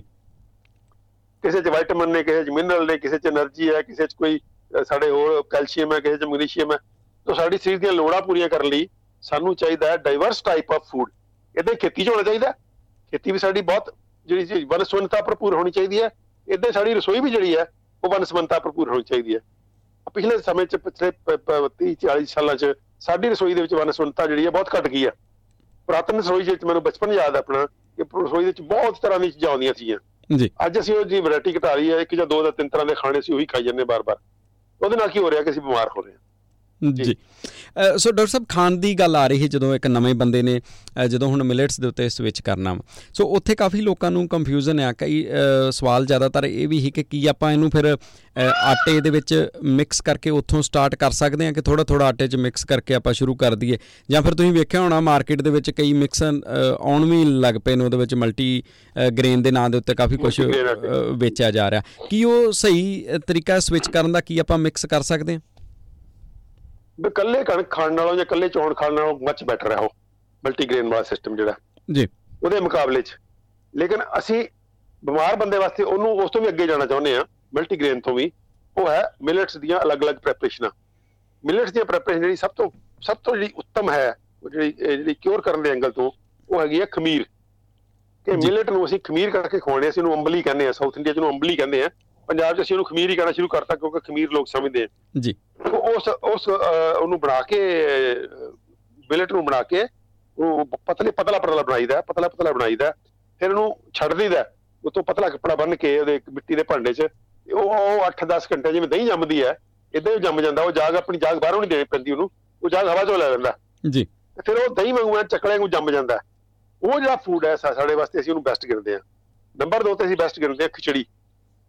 ਥੋੜੀ ਜਿਹੀ ਪਤਲੀ ਖਿਚੜੀ ਜਾਂ ਪਲਾਓ ਯਾਨੀ ਸਬਜ਼ੀਆਂ ਪਾ ਲਓ ਦਾਲਾਂ ਪਾ ਲਓ ਉਹਦੇ ਚ ਤੇ ਨਾਲ ਮਿਲਟ ਪਾ ਲਓ। ਨੰਬਰ 2 ਤੇ ਅਸੀਂ ਉਹਨੂੰ ਗਿਣਦੇ ਆ ਕਿਉਂਕਿ ਹਜਮ ਹੋਣ ਚ ਬਹੁਤ ਹੀ ਵਧੀਆ ਉਹ। ਜੀ। ਨੰਬਰ 3 ਤੇ ਅਸੀਂ ਕਹਿੰਦੇ ਕਿ ਰੋਟੀ ਬਣਾ ਰੋਟੀ ਬਣਾ ਲਓ ਕੋਈ ਗੱਲ ਨਹੀਂ। ਨੰਬਰ 4 ਤੇ ਹੈ ਪੂੜਾ। ਪੂੜਾ ਬਹੁਤ ਸਵਾਦ ਬਣਦਾ ਇਹਦਾ ਪੂੜਾ ਵੀ ਬਹੁਤ ਟੇਸਟੀ ਬਣਦਾ। ਜੀ। ਸੋ ਇਸ ਕਰਕੇ ਇਹ- ਇਹਦੀ ਇਹਦੀ ਪ੍ਰੈਪਰੇਸ਼ਨ ਬਣਾਉਣ ਦੀ ਕੋਈ ਦਿੱਕਤ ਨਹੀਂ ਉਹਦਾ ਆਟਾ ਰੈਡੀਮੇਡ ਘਰ 'ਚ ਰੱਖਣ ਦੀ ਲੋੜ ਨਹੀਂ ਹੁੰਦੀ। ਓਕੇ। ਆਟਾ ਤੁਸੀਂ ਨਹੀਂ ਵੀ ਰੱਖੋਗੇ ਤੁਸੀਂ ਹੁਣ ਮਿਲਟ ਤੁਹਾਡੇ ਕੋਲ ਪਏ ਆ ਇਹਨਾਂ ਨੂੰ ਭਿਓ ਕੇ ਤੁਸੀਂ ਮਿਕਸੀ 'ਚ ਦਿਓ ਗੇੜਾ ਉਹ ਆਟਾ ਬਣ ਜਾਂਦਾ। ਹੈ। ਜੀ। ਸੋ ਉਹਦਾ ਅੱਗੇ ਤੁਸੀਂ ਜੋ ਵੀ। ਬਣਾਉਣਾ ਬਣਾ ਲਓ। ਹਾਂ ਉਹਨੂੰ ਮਿਕਸੀ ਦਿਓ ਗੇੜਾ ਉਹ ਪੇਸਟ ਬਣ ਜਾਏਗਾ। ਉਹ 'ਚ ਬਾਕੀ ਦਾ ਜਿਹੜਾ ਥੋੜਾ ਬਹੁਤਾ ਸੁੱਕਾ ਆਟਾ ਰੱਖ ਲਓ ਚਾਹੇ ਤੁਸੀਂ ਮੱਕੀ ਦਾ ਰੱਖ ਲਓ ਜਾਂ ਜਵਾਰ ਦਾ ਰੱਖ ਲਓ ਜਾਂ ਜੌਆਂ ਦਾ ਰੱਖ ਲਓ ਉਹ ਥੋੜਾ ਜਿਹਾ ਉਹ ਵਿੱਚ ਪਾਓ ਉਹ ਉਹਦੇ 'ਚ ਗੁੰਨ ਲਓ ਗੁੰਨ ਲਓ। ਜਾਂ ਫਿਰ ਜੇ ਆਟਾ ਭਿਉਣਾ ਹੈ ਇਹਦਾ ਜਦੋਂ ਮਰਜ਼ੀ ਇਹਨੂੰ ਇਹਨੂੰ ਮਿਲਟਸ ਨੂੰ 8-10 ਘੰਟੇ ਭਿਓਵੋ ਫਿਰ ਉਹ 2 ਦਿਨ ਸੁਕਾ ਲਓ ਧੁੱਪ 'ਚ ਰੱਖ ਕੇ ਫਿਰ ਆਟਾ ਪਿਆ ਲਓ। ਇਹਦਾ ਮਿਕਸੀ 'ਚ ਮਿਕਸੀ 'ਚ ਆਟਾ ਬਣ ਜਾਏਗਾ। ਮਿਕਸੀ 'ਚ ਆਟਾ ਬਣ ਜਾਏਗਾ। ਜਾਂ ਫਿਰ ਜਿਹੜੀਆਂ ਸਲੋ ਚੱਕੀਆਂ ਆ ਗਈਆਂ ਅੱਜਕੱਲ ਥੋੜੀਆਂ ਰਸੋਈ 'ਚ ਨਾ ਛੋਟੀਆਂ ਚੱਕੀਆਂ ਆ ਗਈਆਂ ਹੋਈਆਂ ਨੇ। ਜੀ। ਉਹ ਵੀ ਉਹ ਵੀ ਆਪਾਂ ਯੂਜ਼ ਕਰ ਸਕਦੇ ਹਾਂ। ਤਾਂ ਇੱਕ ਵਾਰੀ ਜਦੋਂ ਮਿਲਟ ਸਮਾਜ 'ਚ ਅਵੇਲੇਬਲ ਹੋ ਗਏ ਤਾਂ ਬਹੁਤ ਹੀ ਕੋਈ ਦਿੱਕਤ ਨਹੀਂ ਆਉਣੀ ਇਹਨਾਂ ਨੂੰ ਵਰਤਨ 'ਚ। ਸਿਰਫ ਉਹਦੀ ਅਵੇਲੇਬਿਲਟੀ ਦੀ ਪ੍ਰੋਬਲਮ ਹੈ ਤੇ ਉਹਦਾ ਜ਼ਿਆਦਾ ਫੂਡ ਕਲਚਰ ਹੈ। ਮਤਲਬ ਜ਼ਿਆਦਾ ਰਜੋਤ ਜੀ ਫੂਡ ਕਲਚਰ ਬਦਲਣ ਦੀ ਲੋੜ ਹੈ ਅਵੇਲੇਬਿਲਟੀ ਦੀ ਮੈਨੂੰ ਲੱਗਦਾ ਨਹੀਂ ਪ੍ਰੋਬਲਮ ਆਏਗੀ ਕਿਉਂਕਿ ਇੰਡੀਆ ਬਹੁਤ ਰਿਚ ਹੈ ਇਸ ਮਾਮਲੇ 'ਚ। ਤੇ ਹੁਣ ਵੀ ਅਸੀਂ ਸਾਊਥ ਇੰਡੀਆ ਤੋਂ ਮੰਗਾ ਕੇ ਖਾ ਰਹੇ ਪੰਜਾਬ 'ਚ। ਹਾਲਾਂਕਿ ਪਿਛਲੇ 2-3 ਸਾਲ ਤੋਂ ਅਸੀਂ ਪੰਜਾਬ 'ਚੋਂ ਗਾ ਰਹੇ ਹਾਂ। ਐਤਕੀ ਸਾਨੂੰ ਬਹੁਤ ਖੁਸ਼ੀ ਹੋ ਰਹੀ ਹੈ ਕਿ ਅਸੀਂ ਸਾਡੇ ਕੋਲ ਆਪਣੇ ਬੀਜ ਹੈਗੇ ਆ ਤਾਂ ਹੁਣ ਬੀਜਣ ਵਾਸਤੇ। ਹੁਣ ਆਉਣੀ ਸੋਨੇ ਦੀ ਫਸਲ ਦੀ ਬਿਜਾਈ ਹੋਣੀ ਨਾ। ਜੀ। ਹੁਣ ਸਾਡੇ ਕੋਲ ਬੀਜ ਪੰਜਾਬ 'ਚ ਪੈਦਾ ਕੀਤੇ ਹੈਗੇ ਪਿਛਲੇ 2-3 ਸਾਲਾਂ ਤੋਂ। ਅਸੀਂ ਆਪਣੇ ਬੀਜ ਬਣਾ ਲਏ ਹੋਏ ਆ। ਤੇ ਮੈਨੂੰ ਲੱਗਦਾ ਇੱਕ ਦੋ ਸਾਲਾਂ 'ਚ ਅਸੀਂ ਪੰਜਾਬ 'ਚ ਉਹ ਮਿਲਟ ਇੰਨੇ ਕੁ ਉਗਾ ਲਾਂਗੇ ਕਿ ਪੰਜਾਬ ਦੀ ਲੋੜ ਕਮ ਸੇ ਕਮ ਪੂਰੀ ਹੋ ਜਾਏਗੀ। ਪੂਰੀ ਹੋ ਜਾਏਗੀ। ਸਾਊਥ ਇੰਡੀਆ ਬਹੁਤ ਬਹੁਤ ਜ਼ਿਆਦਾ ਉਗਾ ਰਿਹਾ।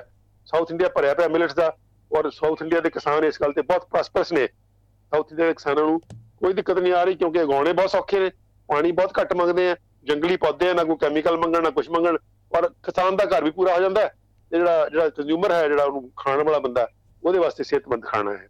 ਬਹੁਤ ਹੀ ਵਧੀਆ ਅਨਾਜ ਨੇ ਤੇ ਮੈਂ ਕਹਿੰਦਾ ਗਿਫਟ ਨੇ ਨੇਚਰ ਦਾ ਜਿਹਨੂੰ ਮਾਡਰਨ ਸਿਸਟਮ 'ਚ ਜਦੋਂ ਵੀ ਖਾਈਏ ਆਪਾਂ ਮਿਲਟਸ ਤਾਂ ਆਪਾਂ ਡਾਕਟਰ ਖਾਦਰਵਾਲੀ ਨੂੰ ਜ਼ਰੂਰ ਯਾਦ ਰੱਖੀਏ।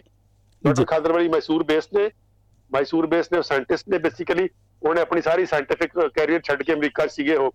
ਉਹਨੇ ਸਾਰਾ ਸਾਇੰਟਿਫਿਕ ਕੈਰੀਅਰ ਛੱਡ ਕੇ ਉਹਨੇ ਇੰਡੀ- ਵਾਪਸ ਆ ਕੇ ਇੰਡੀਆ 'ਚ ਉਹਦੀ ਖੇਤੀ ਕਰਵਾਈ, ਉਹਨੂੰ ਰਿਵਾਈਵ ਕੀਤਾ ਸਾਰਾ ਕਲਚਰ ਉਹ ਪਿਛਲੇ 25 ਸਾਲ ਤੋਂ ਕੰਮ ਕਰ ਰਹੇ ਹੋ ਉਹਨਾਂ ਨੇ ਮਨੁੱਖਤਾ ਨੂੰ ਪੰਜ ਜਿਹੜੇ ਮਿਲਟਸ ਦਿੱਤੇ ਹਨ ਕੱਢ ਕੇ, ਮੈਂ ਸਮਝਦਾ ਕਿ ਉਹਨਾਂ ਦੀ ਬਹੁਤ ਯੋਗਦਾਨ ਹੈ ਇਸ ਗੱਲ 'ਚ ਉਹਨਾਂ ਨੂੰ ਸਲਾਮ ਕਰਨਾ ਬਣਦਾ ਮਿਲਟ ਖਾਣ ਲੱਗਿਆ, ਡਾਕਟਰ ਖਾਦਰਵਾਲੀ ਨੂੰ ਜ਼ਰੂਰ ਯਾਦ ਰੱਖੀਏ ਜੀ। ਜਦੋਂ ਤੁਸੀਂ ਗੱਲ ਕੀਤੀ ਆ ਸਾਊਥ ਇੰਡੀਆ ਦੀ ਸੋ ਇੱਥੇ ਵੀ ਜਿਹੜੇ ਆਪਾਂ ਮਿਲਟ ਵੇਖ ਰਹੇ ਹਾਂ ਇੱਥੋਂ ਜਿੰਨੀ ਵੀ ਸਪਲਾਈ ਆ ਆਸਟ੍ਰੇਲੀਆ ਦੇ ਵਿੱਚ ਵੀ ਉਹ ਵੀ ਸਾਊਥ ਇੰਡੀਆ ਤੋਂ ਹੀ ਆ ਰਹੇ ਨੇ ਬਾਹਰ ਵੀ। ਡਾਕਟਰ ਸਾਹਿਬ ਇੱਕ ਹੋਰ ਸਵਾਲ ਸੀਗਾ ਕਿ ਜਿਹੜੀ ਜਿੱਦਾਂ ਆਮ ਲੋਕਾਂ ਨੂੰ ਤੁਸੀਂ ਸ਼ੁਰੂ 'ਚ ਜ਼ਿਕਰ ਕੀਤਾ ਕਿ ਆਮ ਲੋਕਾਂ ਨੂੰ ਅਲਰਜੀ ਦੀ ਬਹੁਤ ਸਮੱਸਿਆ ਹੋ ਗਈ ਹੈ ਖਾਸ ਤੌਰ ਦੇ ਉੱਤੇ ਆਪਾਂ ਜਿੱਦਾਂ ਤੁਸੀਂ ਗਲੂਟਨ ਦੀ ਤੁਸੀਂ ਇੰਟੋਲਰੈਂਸ ਦੀ ਗੱਲ ਕੀਤੀ ਹੈ ਅ, ਇੱਕ ਸਵਾਲ ਇਹ ਵੀ ਆਇਆ ਸਾਨੂੰ ਕਿ ਜਦੋਂ ਕਣਕ ਆਪਾਂ ਛੱਡ ਦਿੰਨੇ ਆ ਜਾਂ ਆਪਾਂ ਚੌਲ ਛੱਡ ਦਿੰਨੇ ਆ ਤੇ ਉਹ ਆਪਾਂ ਹਮੇਸ਼ਾ ਦੇ ਲਈ ਤੇ ਨਹੀਂ ਛੱਡ ਸਕਦੇ। ਰੀਜ਼ਨ ਬੀਇੰਗ ਕਿ ਤੁਸੀਂ ਬਾਹਰ ਅੰਦਰ ਕਿਤੇ ਪਾਰਟੀ ਤੇ ਜਾਣਾ ਵਾ ਜਾਂ ਤੁਸੀਂ ਕਿਤੇ ਜਾਣਾ ਤੇ ਉੱਥੇ ਤੁਹਾਨੂੰ ਮਿਲਟਸ ਜਿਹੜੇ ਆ ਉਹ ਹੱਲੇ ਉਨੀ ਆਸਾਨੀ ਦੇ ਨਾਲ ਨਹੀਂ ਮਿਲਦੇ। ਸੋ ਵਿੱਚ ਵਾਰ ਕਦੀ ਕਦਾਈ ਜੇ ਤੁਸੀਂ ਖਾਂਦੇ ਹੋ ਤੇ ਕੀ ਬਾਡੀ ਤੁਹਾਡੀ ਜਿਹੜੀ ਆ ਉਹਨੂੰ ਐਕਸੈਪਟ ਕਰੂਗੀ ਉਸ ਟਾਈਮ ਦੇ ਉੱਤੇ? ਉਹਦੇ 'ਚ ਤੇ ਕੋਈ ਸਮੱਸਿਆ ਨਹੀਂ? ਨਹੀਂ ਐਡੀ ਕੋਈ ਮੇਜਰ ਸਮੱਸਿਆ ਨਹੀਂ ਆਉਂਦੀ। ਲੇਕਿਨ ਮੈਂ ਦੇਖਿਆ ਕਰਕੇ ਹੁਣ ਮੈਂ ਦੁੱਧ ਵਾਲੀ ਚਾਹ ਜਿਹੜੀ ਅਸੀਂ ਛਡਾ ਦਿੰਦੇ ਆ ਦੁੱਧ ਵਾਲੀ ਚਾਹ ਨਾ ਪੀਓ। ਜੀ। ਹੁਣ ਕਈ ਸਾਲ ਹੋ ਗਏ ਦੁੱਧ ਵਾਲੀ ਚਾਹ ਪੀਤੇ ਨੂੰ ਲੇਕਿਨ ਕਦੇ ਕਦੇ ਜੇ ਅਗਰ ਐਵੇਂ ਚੌੜ ਚ ਪੀ ਲਓ ਤਾਂ ਨਾਲ ਦੀ ਨਾਲ ਪੇਟ ਰਿਐਕਟ ਕਰਦਾ। ਪੇਟ ਨਾਲ ਦੀ ਨਾਲ ਮੈਸੇਜ ਦਿੰਦਾ ਵੀ ਗਲਤ ਗਲਤ ਚੀਜ਼ ਲੈ ਲਈ। ਓਕੇ ਇੰਨਾ ਕਿ ਬਸ ਇੰਨਾ ਆਏਗਾ। ਤੋਂ ਪੇਟ ਤੋਂ ਮੈਸੇਜ ਆਏਗਾ ਇਹ ਨਹੀਂ ਬੱਚੇ ਇਹ ਗਲਤ ਚੀਜ਼ ਲੈ ਲਈ। ਤੂੰ ਇਹ ਨਹੀਂ ਅੱਗੇ ਤੋਂ ਨਾ ਲਈ। ਅੱਗੇ ਤੋਂ ਨਾ ਲਈ। ਉਹ ਤੁਹਾਨੂੰ ਜੇ ਕਣਕ ਦੀ ਰੋਟੀ ਖਾਓਗੇ ਤਾਂ ਤੁਹਾਨੂੰ ਉਹਦਾ ਪੇਟ ਦੀ ਫੀਲਿੰਗ ਹੈ ਉਹ ਉਹ ਉਹ ਹਲਕਾਪਨ ਨਹੀਂ ਹੋਏਗਾ। ਜੋ ਹਲਕਾਪਨ ਮਿਲਟ ਖਾ ਕੇ ਆਉਂਦਾ ਪੇਟ ਦੇ ਅੰਦਰ ਪੇਟ ਜੇ ਨਹੀਂ ਕਿ ਪੇਟ ਨੂੰ ਤੁਸੀਂ ਭੁੱਲ ਜਾਂਦੇ ਹੋ ਪੇਟ ਵੀ ਕੋਈ ਚੀਜ਼ ਹੁੰਦਾ। ਨਹੀਂ ਤਾਂ ਤੁਹਾਨੂੰ ਪੇਟ ਹਰ ਵੇਲੇ ਯਾਦ ਰਹਿੰਦਾ ਕਦੀ ਬਲੋਟਿੰਗ ਜੀ ਹੋ ਜੂਗੀ ਗੈਸ ਜੀ ਬਣ ਜੂਗੀ ਭਾਰਾ ਭਾਰਾ ਪੰਜਾ ਰਹੀ ਜਾਊਗਾ ਇਹ ਜਿਹੜੀ- ਇਹ ਸਮੱਸਿਆਵਾਂ ਰਹਿੰਦੀਆਂ ਜਿਹੜੀ ਕਣਕ ਖਾਣ ਵਾਲੇ ਬੰਦਿਆਂ ਨੂੰ ਉਹ ਇਹਨਾਂ ਨੂੰ ਨਹੀਂ ਰਹਿੰਦੀਆਂ। ਤੇ ਕੋਈ ਗੱਲ ਨਹੀਂ ਕਦੇ ਕਦੇ ਜੇ ਖਾਣਾ ਪੈ ਜਾਏ ਚੌਲ ਖਾ ਲਓ ਚੌਲ ਚੌਲ ਜਿਹੜੇ ਨੇ ਸਬਜੀ ਸੁਬਜੀ ਵੱਧ ਖਾ ਲਓ ਪਾ ਕੇ ਤਾਂ ਚੌਲ ਖਾ ਲਓ ਕੋਈ ਕੋਈ ਐਸੀ ਐਸੀ ਗੱਲ ਨਹੀਂ ਜਾਂ ਨਹੀਂ ਤਾਂ ਫਿਰ ਮੱਕੀ ਮੱਕੀ ਮੱਕੀ ਦੀ ਰੋਟੀ ਅਵੇਲੇਬਲ ਹੁੰਦੀ ਹੈ ਬਹੁਤ ਥਾਵਾਂ ਤੇ ਉਹ ਖਾ ਲਓ। ਨਹੀਂ ਤਾਂ ਫਿਰ ਖਾ ਲਓ ਕਣਕ ਦੀ ਵੀ ਕੋਈ ਗੱਲ ਨਹੀਂ ਐਡੀ ਕੋਈ ਗੱਲ ਨਹੀਂ। ਜਿਹੜਾ ਸੀਰੀਅਸਲੀ ਬਿਮਾਰ ਨਹੀਂ ਹੈ। ਜਿਹੜਾ ਜੀ। ਬੰਦਾ ਸੀਰੀਅਸਲੀ ਬਿਮਾਰ ਹੈ ਉਹਨੂੰ ਇਹਨੂੰ ਇਲਾਜ ਦੇ ਤੌਰ ਤੇ ਵਰਤ ਰਿਹਾ ਖਾਣੇ ਨੂੰ। ਉਹਨੂੰ ਕਦੇ ਅਵਾਇਡ ਕਰਨਾ ਚਾਹੀਦਾ ਹੈ, ਅਹ ਤਿੰਨ ਮਹੀਨੇ ਤੋਂ ਲੈ ਕੇ 1 ਸਾਲ ਤੱਕ। ਤਿੰਨ ਮਹੀਨੇ ਘੱਟੋ ਘੱਟ ਤਿੰਨ ਮਹੀਨੇ ਚ ਮੋਸਟਲੀ ਜਿਹੜੀਆਂ ਆਮ ਬਿਮਾਰੀਆਂ ਨੇ ਤਿੰਨ ਮਹੀਨੇ ਚ ਉਹ ਉਹ ਉਹ ਲੀਏ ਪੈ ਜਾਂਦੀਆਂ ਨੇ। ਸ਼ੂਗਰ ਵਰਗੀਆਂ ਜਾਂ ਜਿਹੜੇ ਆਟੋਇਮਿਊਨ ਡਿਸਆਰਡਰ ਨੇ ਇਹ ਸਾਲ ਚ ਜਾਂਦੇ ਆ। ਆਟੋਇਮਿਊਨ ਡਿਸਆਰਡਰਾਂ ਨੂੰ ਖਾਸ ਕਰਕੇ ਅਸੀਂ ਬਹੁਤ ਸਬਜੈਕਟ ਕਰਦੇ ਹਾਂ ਕਿ ਤੁਸੀਂ ਕੁਝ ਨਹੀਂ ਖਾਣਾ। ਤੁਸੀਂ ਇੱਧਰ ਉੱਧਰ ਨਹੀਂ ਖਾਣਾ ਕੁਝ ਵੀ। ਆਟੋਇਮਿਊਨ ਡਿਸਆਰਡਰ ਬਹੁਤ ਬਹੁਤ ਇਸ ਮਾਮਲੇ ਚ ਬਹੁਤ ਸੈਂਸਿਟਿਵ ਹੁੰਦੇ ਆ। ਮਾੜਾ ਜਿਹਾ ਵੀ ਅਸੀਂ ਖਾ ਲਿਆ ਕੋਈ ਰੋਂਗ ਫੂਡ। ਤਾਂ ਉਹ ਫਿਰ ਟ੍ਰਿਗਰ ਕਰ ਜਾਂਦੇ ਆ। ਜਿਵੇਂ ਆਪਾਂ ਜ਼ਖਮ ਨੂੰ ਛਿੱਲ ਦਈਏ ਦੁਬਾਰਾ ਨਾ ਓਕੇ ਭਰਦੇ ਭਰਦੇ ਜ਼ਖਮ ਨੂੰ ਛਿੱਲ ਦਈਏ ਇਦਾਂ ਹੋ ਜਾਂਦਾ। ਆਟੋਮਿਊਨ ਡਿਸਆਰਡਰ ਨੂੰ ਖਾਸ ਕਰਕੇ ਅਸੀਂ ਮਨਾ ਕਰਦੇ ਵੀ ਤੁਸੀਂ ਨਾ ਕਰਿਓ ਇਦਾਂ ਦੀ ਗੱਲ। ਜਿਹੜਾ ਆਮ ਬੰਦਾ ਹੈਲਦੀ ਬੰਦਾ ਉਹਨੂੰ ਨਹੀਂ ਫ਼ਰਕ ਪੈਣਾ ਬਹੁਤਾ। ਓਕੇ ਸੋ ਉਹਨੂੰ ਉਹ ਕੋਈ ਫ਼ਰਕ ਨਹੀਂ ਉਹਨੂੰ ਬਸ ਫੀਲ ਫੀਲਿੰਗ ਆ ਫੀਲਿੰਗ ਆਏਗੀ ਉਹਨੂੰ ਵੀ ਤੁਸੀਂ ਫੂਡ ਜੇ ਜੇ ਤੁਸੀਂ ਸੈਂਸਿਟਿਵ ਹੋ ਗਏ ਜੇ ਜੇ ਤੁਹਾਡਾ ਮਨ ਇੰਨਾ ਕੁ ਪਰਸੀਵ ਕਰਨ ਲੱਗ ਗਿਆ ਕਿ ਤੁਹਾਨੂੰ ਤੁਹਾਡਾ ਮੈਸੇਜ ਠੀਕ ਕਿਉਂਕਿ ਅਸੀਂ ਬਹੁਤੀ ਵਾਰੀ ਤਾਂ ਅਸੀਂ ਸੋਚਦੇ ਹੀ ਨਹੀਂ ਹਾਂ। ਸਾਡਾ ਧਿਆਨ ਹੀ ਹੋਰ ਪਾਸੇ ਹੁੰਦਾ ਅਸੀਂ ਨਾ ਪੇਟ ਵੱਲ ਸੋਚੀਏ ਨਾ ਨਾ ਇਹ ਸੋਚੀਏ ਵੀ ਖਾਣਾ ਕਿਹੜਾ ਕਿੱਦਾਂ ਹੋਇਆ। ਜੇ ਤੁਹਾਡਾ ਤੁਸੀਂ ਸੈਂਸਿਟਿਵ ਹੋ ਗਏ ਤਾਂ ਤੁਹਾਨੂੰ ਨਾਲ ਦੀ ਮੈਸੇਜ ਆ ਜਾਏਗਾ ਵੀ ਇਹ ਰੋਂਗ ਫੂਡ ਹੈ ਕਿ ਰਾਈਟ ਫੂਡ ਹੈ। ਜੀ। ਤੁਸੀਂ ਮੈਨੂੰ ਇੱਕ ਐਗਜ਼ਾਮਪਲ ਦੇਣਾ ਤੁਹਾਨੂੰ ਮੈਂ। ਤੁਸੀਂ ਖਾਣਾ ਖਾ ਕੇ ਅੰਬ ਖਾ ਕੇ ਦੇਖਿਓ ਤੇ ਖਾਣਾ ਖਾ ਕੇ ਰਸਗੁੱਲਾ ਖਾ ਕੇ ਦੇਖਿਓ। ਜੀ। ਤੁਹਾਨੂੰ ਬਿਲਕੁਲ ਡਿਫਰੈਂਟ ਮੈਸੇਜ ਆਏਗਾ। ਕਦੀ ਕਰਕੇ ਦੇਖ ਲਿਓ ਤੁਸੀਂ। ਓਕੇ ਖਾਣਾ ਖਾ ਕੇ ਉੱਪਰੋਂ ਅੰਬ ਦਾ ਪੀਸ ਖਾਓ ਅੰਬ ਦਾ ਪੀਸ ਖਾਓ। ਤੁਹਾਨੂੰ ਕਦੀ ਭਾਰੀਪਨ ਨਹੀਂ ਆਏਗਾ। ਲੇਕਿਨ ਖਾਣਾ ਖਾ ਕੇ ਤੁਸੀਂ ਰਸਗੁੱਲਾ ਖਾ ਕੇ ਦੇਖ ਲਓ। ਨਾਲ ਦੀ ਨਾਲ ਮੈਸੇਜ ਆਏਗਾ ਕਿ ਵੀ ਇਹ ਗਲਤ ਗਲਤ ਚੀਜ਼ ਆ। ਨਾਲ ਦੇ ਪੇਟ ਭਰਾ ਹੋ ਜਾਏਗਾ। ਸਰੀਰ ਦੱਸਦਾ ਤੁਹਾਨੂੰ। ਜੀ। ਅ, ਡਾਕਟਰ ਸਾਹਿਬ ਅਗਲਾ ਅ, ਸਵਾਲ ਜਦੋਂ ਤੁਸੀਂ ਬਿਮਾਰੀਆਂ ਦੀ ਅਮ, ਅ, ਗੱਲ ਕੀਤੀ ਹੈ ਜਦੋਂ ਤੁਸੀਂ ਖਾਣੇ ਦੀ ਗੱਲ ਕੀਤੀ ਹੈ ਅਲਰਜੀਆਂ ਤੋਂ ਅ, ਗੱਲ ਆਪਾਂ ਕੀਤੀ ਹੈ ਅ, ਜਿਹੜਾ ਬੰਦਾ ਬਿਮਾਰ ਹੈ ਉਹਦੇ ਬਾਰੇ ਤੁਸੀਂ ਕਿਹਾ ਕਿ ਉਹਨੇ ਇਹ ਪੰਜ ਮਿਲਟ ਹੀ ਖਾਣੇ ਆ, ਬਾਕੀ ਜਿਹੜੇ ਨੇ ਉਹ ਦੂਸਰੇ ਨਿਊਟਰਲ ਵੀ ਖਾ ਸਕਦੇ ਨੇ ਵਿੱਚ ਵਾਰ ਕਿਤੇ ਉਹਨਾਂ ਨੇ ਕੋਈ ਕਣਕ ਖਾਣੀ ਉਹ ਵੀ ਖਾ ਸਕਦੇ ਨੇ। ਅ, ਪਰ ਜਿਹੜੇ ਬ- ਅ, ਬਿਮਾਰ ਨੇ ਉਹਨਾਂ ਨੇ ਤੇ ਇਹ ਖਾਣੇ ਨੇ ਕੀ ਜਿਹੜੇ ਬਿਲਕੁਲ ਤੰਦਰੁਸਤ ਨੇ ਉਹਨਾਂ ਉਨ- ਉਹ ਵੀ ਇਹ ਰੈਗੂਲਰ ਖਾ ਸਕਦੇ ਨੇ ਜਾਂ ਉਹ ਨਿਊਟਰਲ ਹੀ ਖਾਣ? ਨਹੀਂ ਨਹੀਂ ਇਹ ਖਾਣਗੇ ਤਾਂ ਇਹ ਖਾਣ ਇਹ ਇਹ ਖਾਣ ਦਾ ਮਤਲਬ ਹੈ ਜੋ ਤੁਸੀਂ ਇਹ ਖਾ ਲੇ ਪਲੱਸ ਨਾਲ ਹੋਰ ਆਫ ਕੋਰਸ ਜੋ ਡਾਈਟ ਦਾ ਸੀ ਕਹਿੰਦੇ ਰॉ ਡਾਈਟ ਖਾਓ ਹੱਦ 50% ਸਾਰੇ ਉਹ ਵੀ ਉਹ ਪ੍ਰੋਟੋਕਾਲ ਨਾਲ ਹੈ। ਉਸ ਪ੍ਰੋਟੋਕਾਲ ਦਾ ਇੱਕ ਪਾਰਟ ਨੇ ਮਿਲਟਸ ਮਤਲਬ। ਮਿਲਟਸ ਖਾਣ ਦਾ ਮਤਲਬ ਇਹ ਨਹੀਂ ਕਿ ਮਿਲਟ ਖਾ ਕੇ ਬਾਕੀ ਜੋ ਮਰਜ਼ੀ ਖਾਈ ਜਾਓ। ਜੀ। ਡਾਈਟ ਦਾ ਇੱਕ- ਸੈੱਟ ਪ੍ਰੋਟੋਕਾਲ ਹੈ ਸਾਡਾ ਕਿ ਆ ਚੀਜ਼ਾਂ ਨਹੀਂ ਖਾਣੀਆਂ ਤੇ ਆ ਖਾਣੀਆਂ ਨੇ। ਜੀ। ਉਹਦੇ ਚ ਰॉ ਰॉ ਫੂਡ ਦਾ ਵਰਤੋਂ ਹੈ ਰॉ ਫੂਡ ਕੁਕਡ ਫੂਡ ਖਾਣ ਤੋਂ ਪਹਿਲਾਂ ਰॉ ਫੂਡ ਖਾਣਾ ਹੈ। ਫਰੂਟ ਖਾ ਲਿਆ ਪਹਿਲਾਂ ਜਾਂ ਸਲਾਦ ਖਾ ਲਈ। ਲੇਕਿਨ ਜਿਹੜਾ ਵੀ ਬੰਦਾ ਮਿਲਟ ਸੇ ਖਾਏਗਾ, ਉਹਦਾ ਜਿਹੜੀ ਬਾਡੀ ਹੈ, ਉਹ ਡਿਜ਼ੀਜ਼ ਪ੍ਰੂਫ ਹੋ ਜਾਏਗੀ।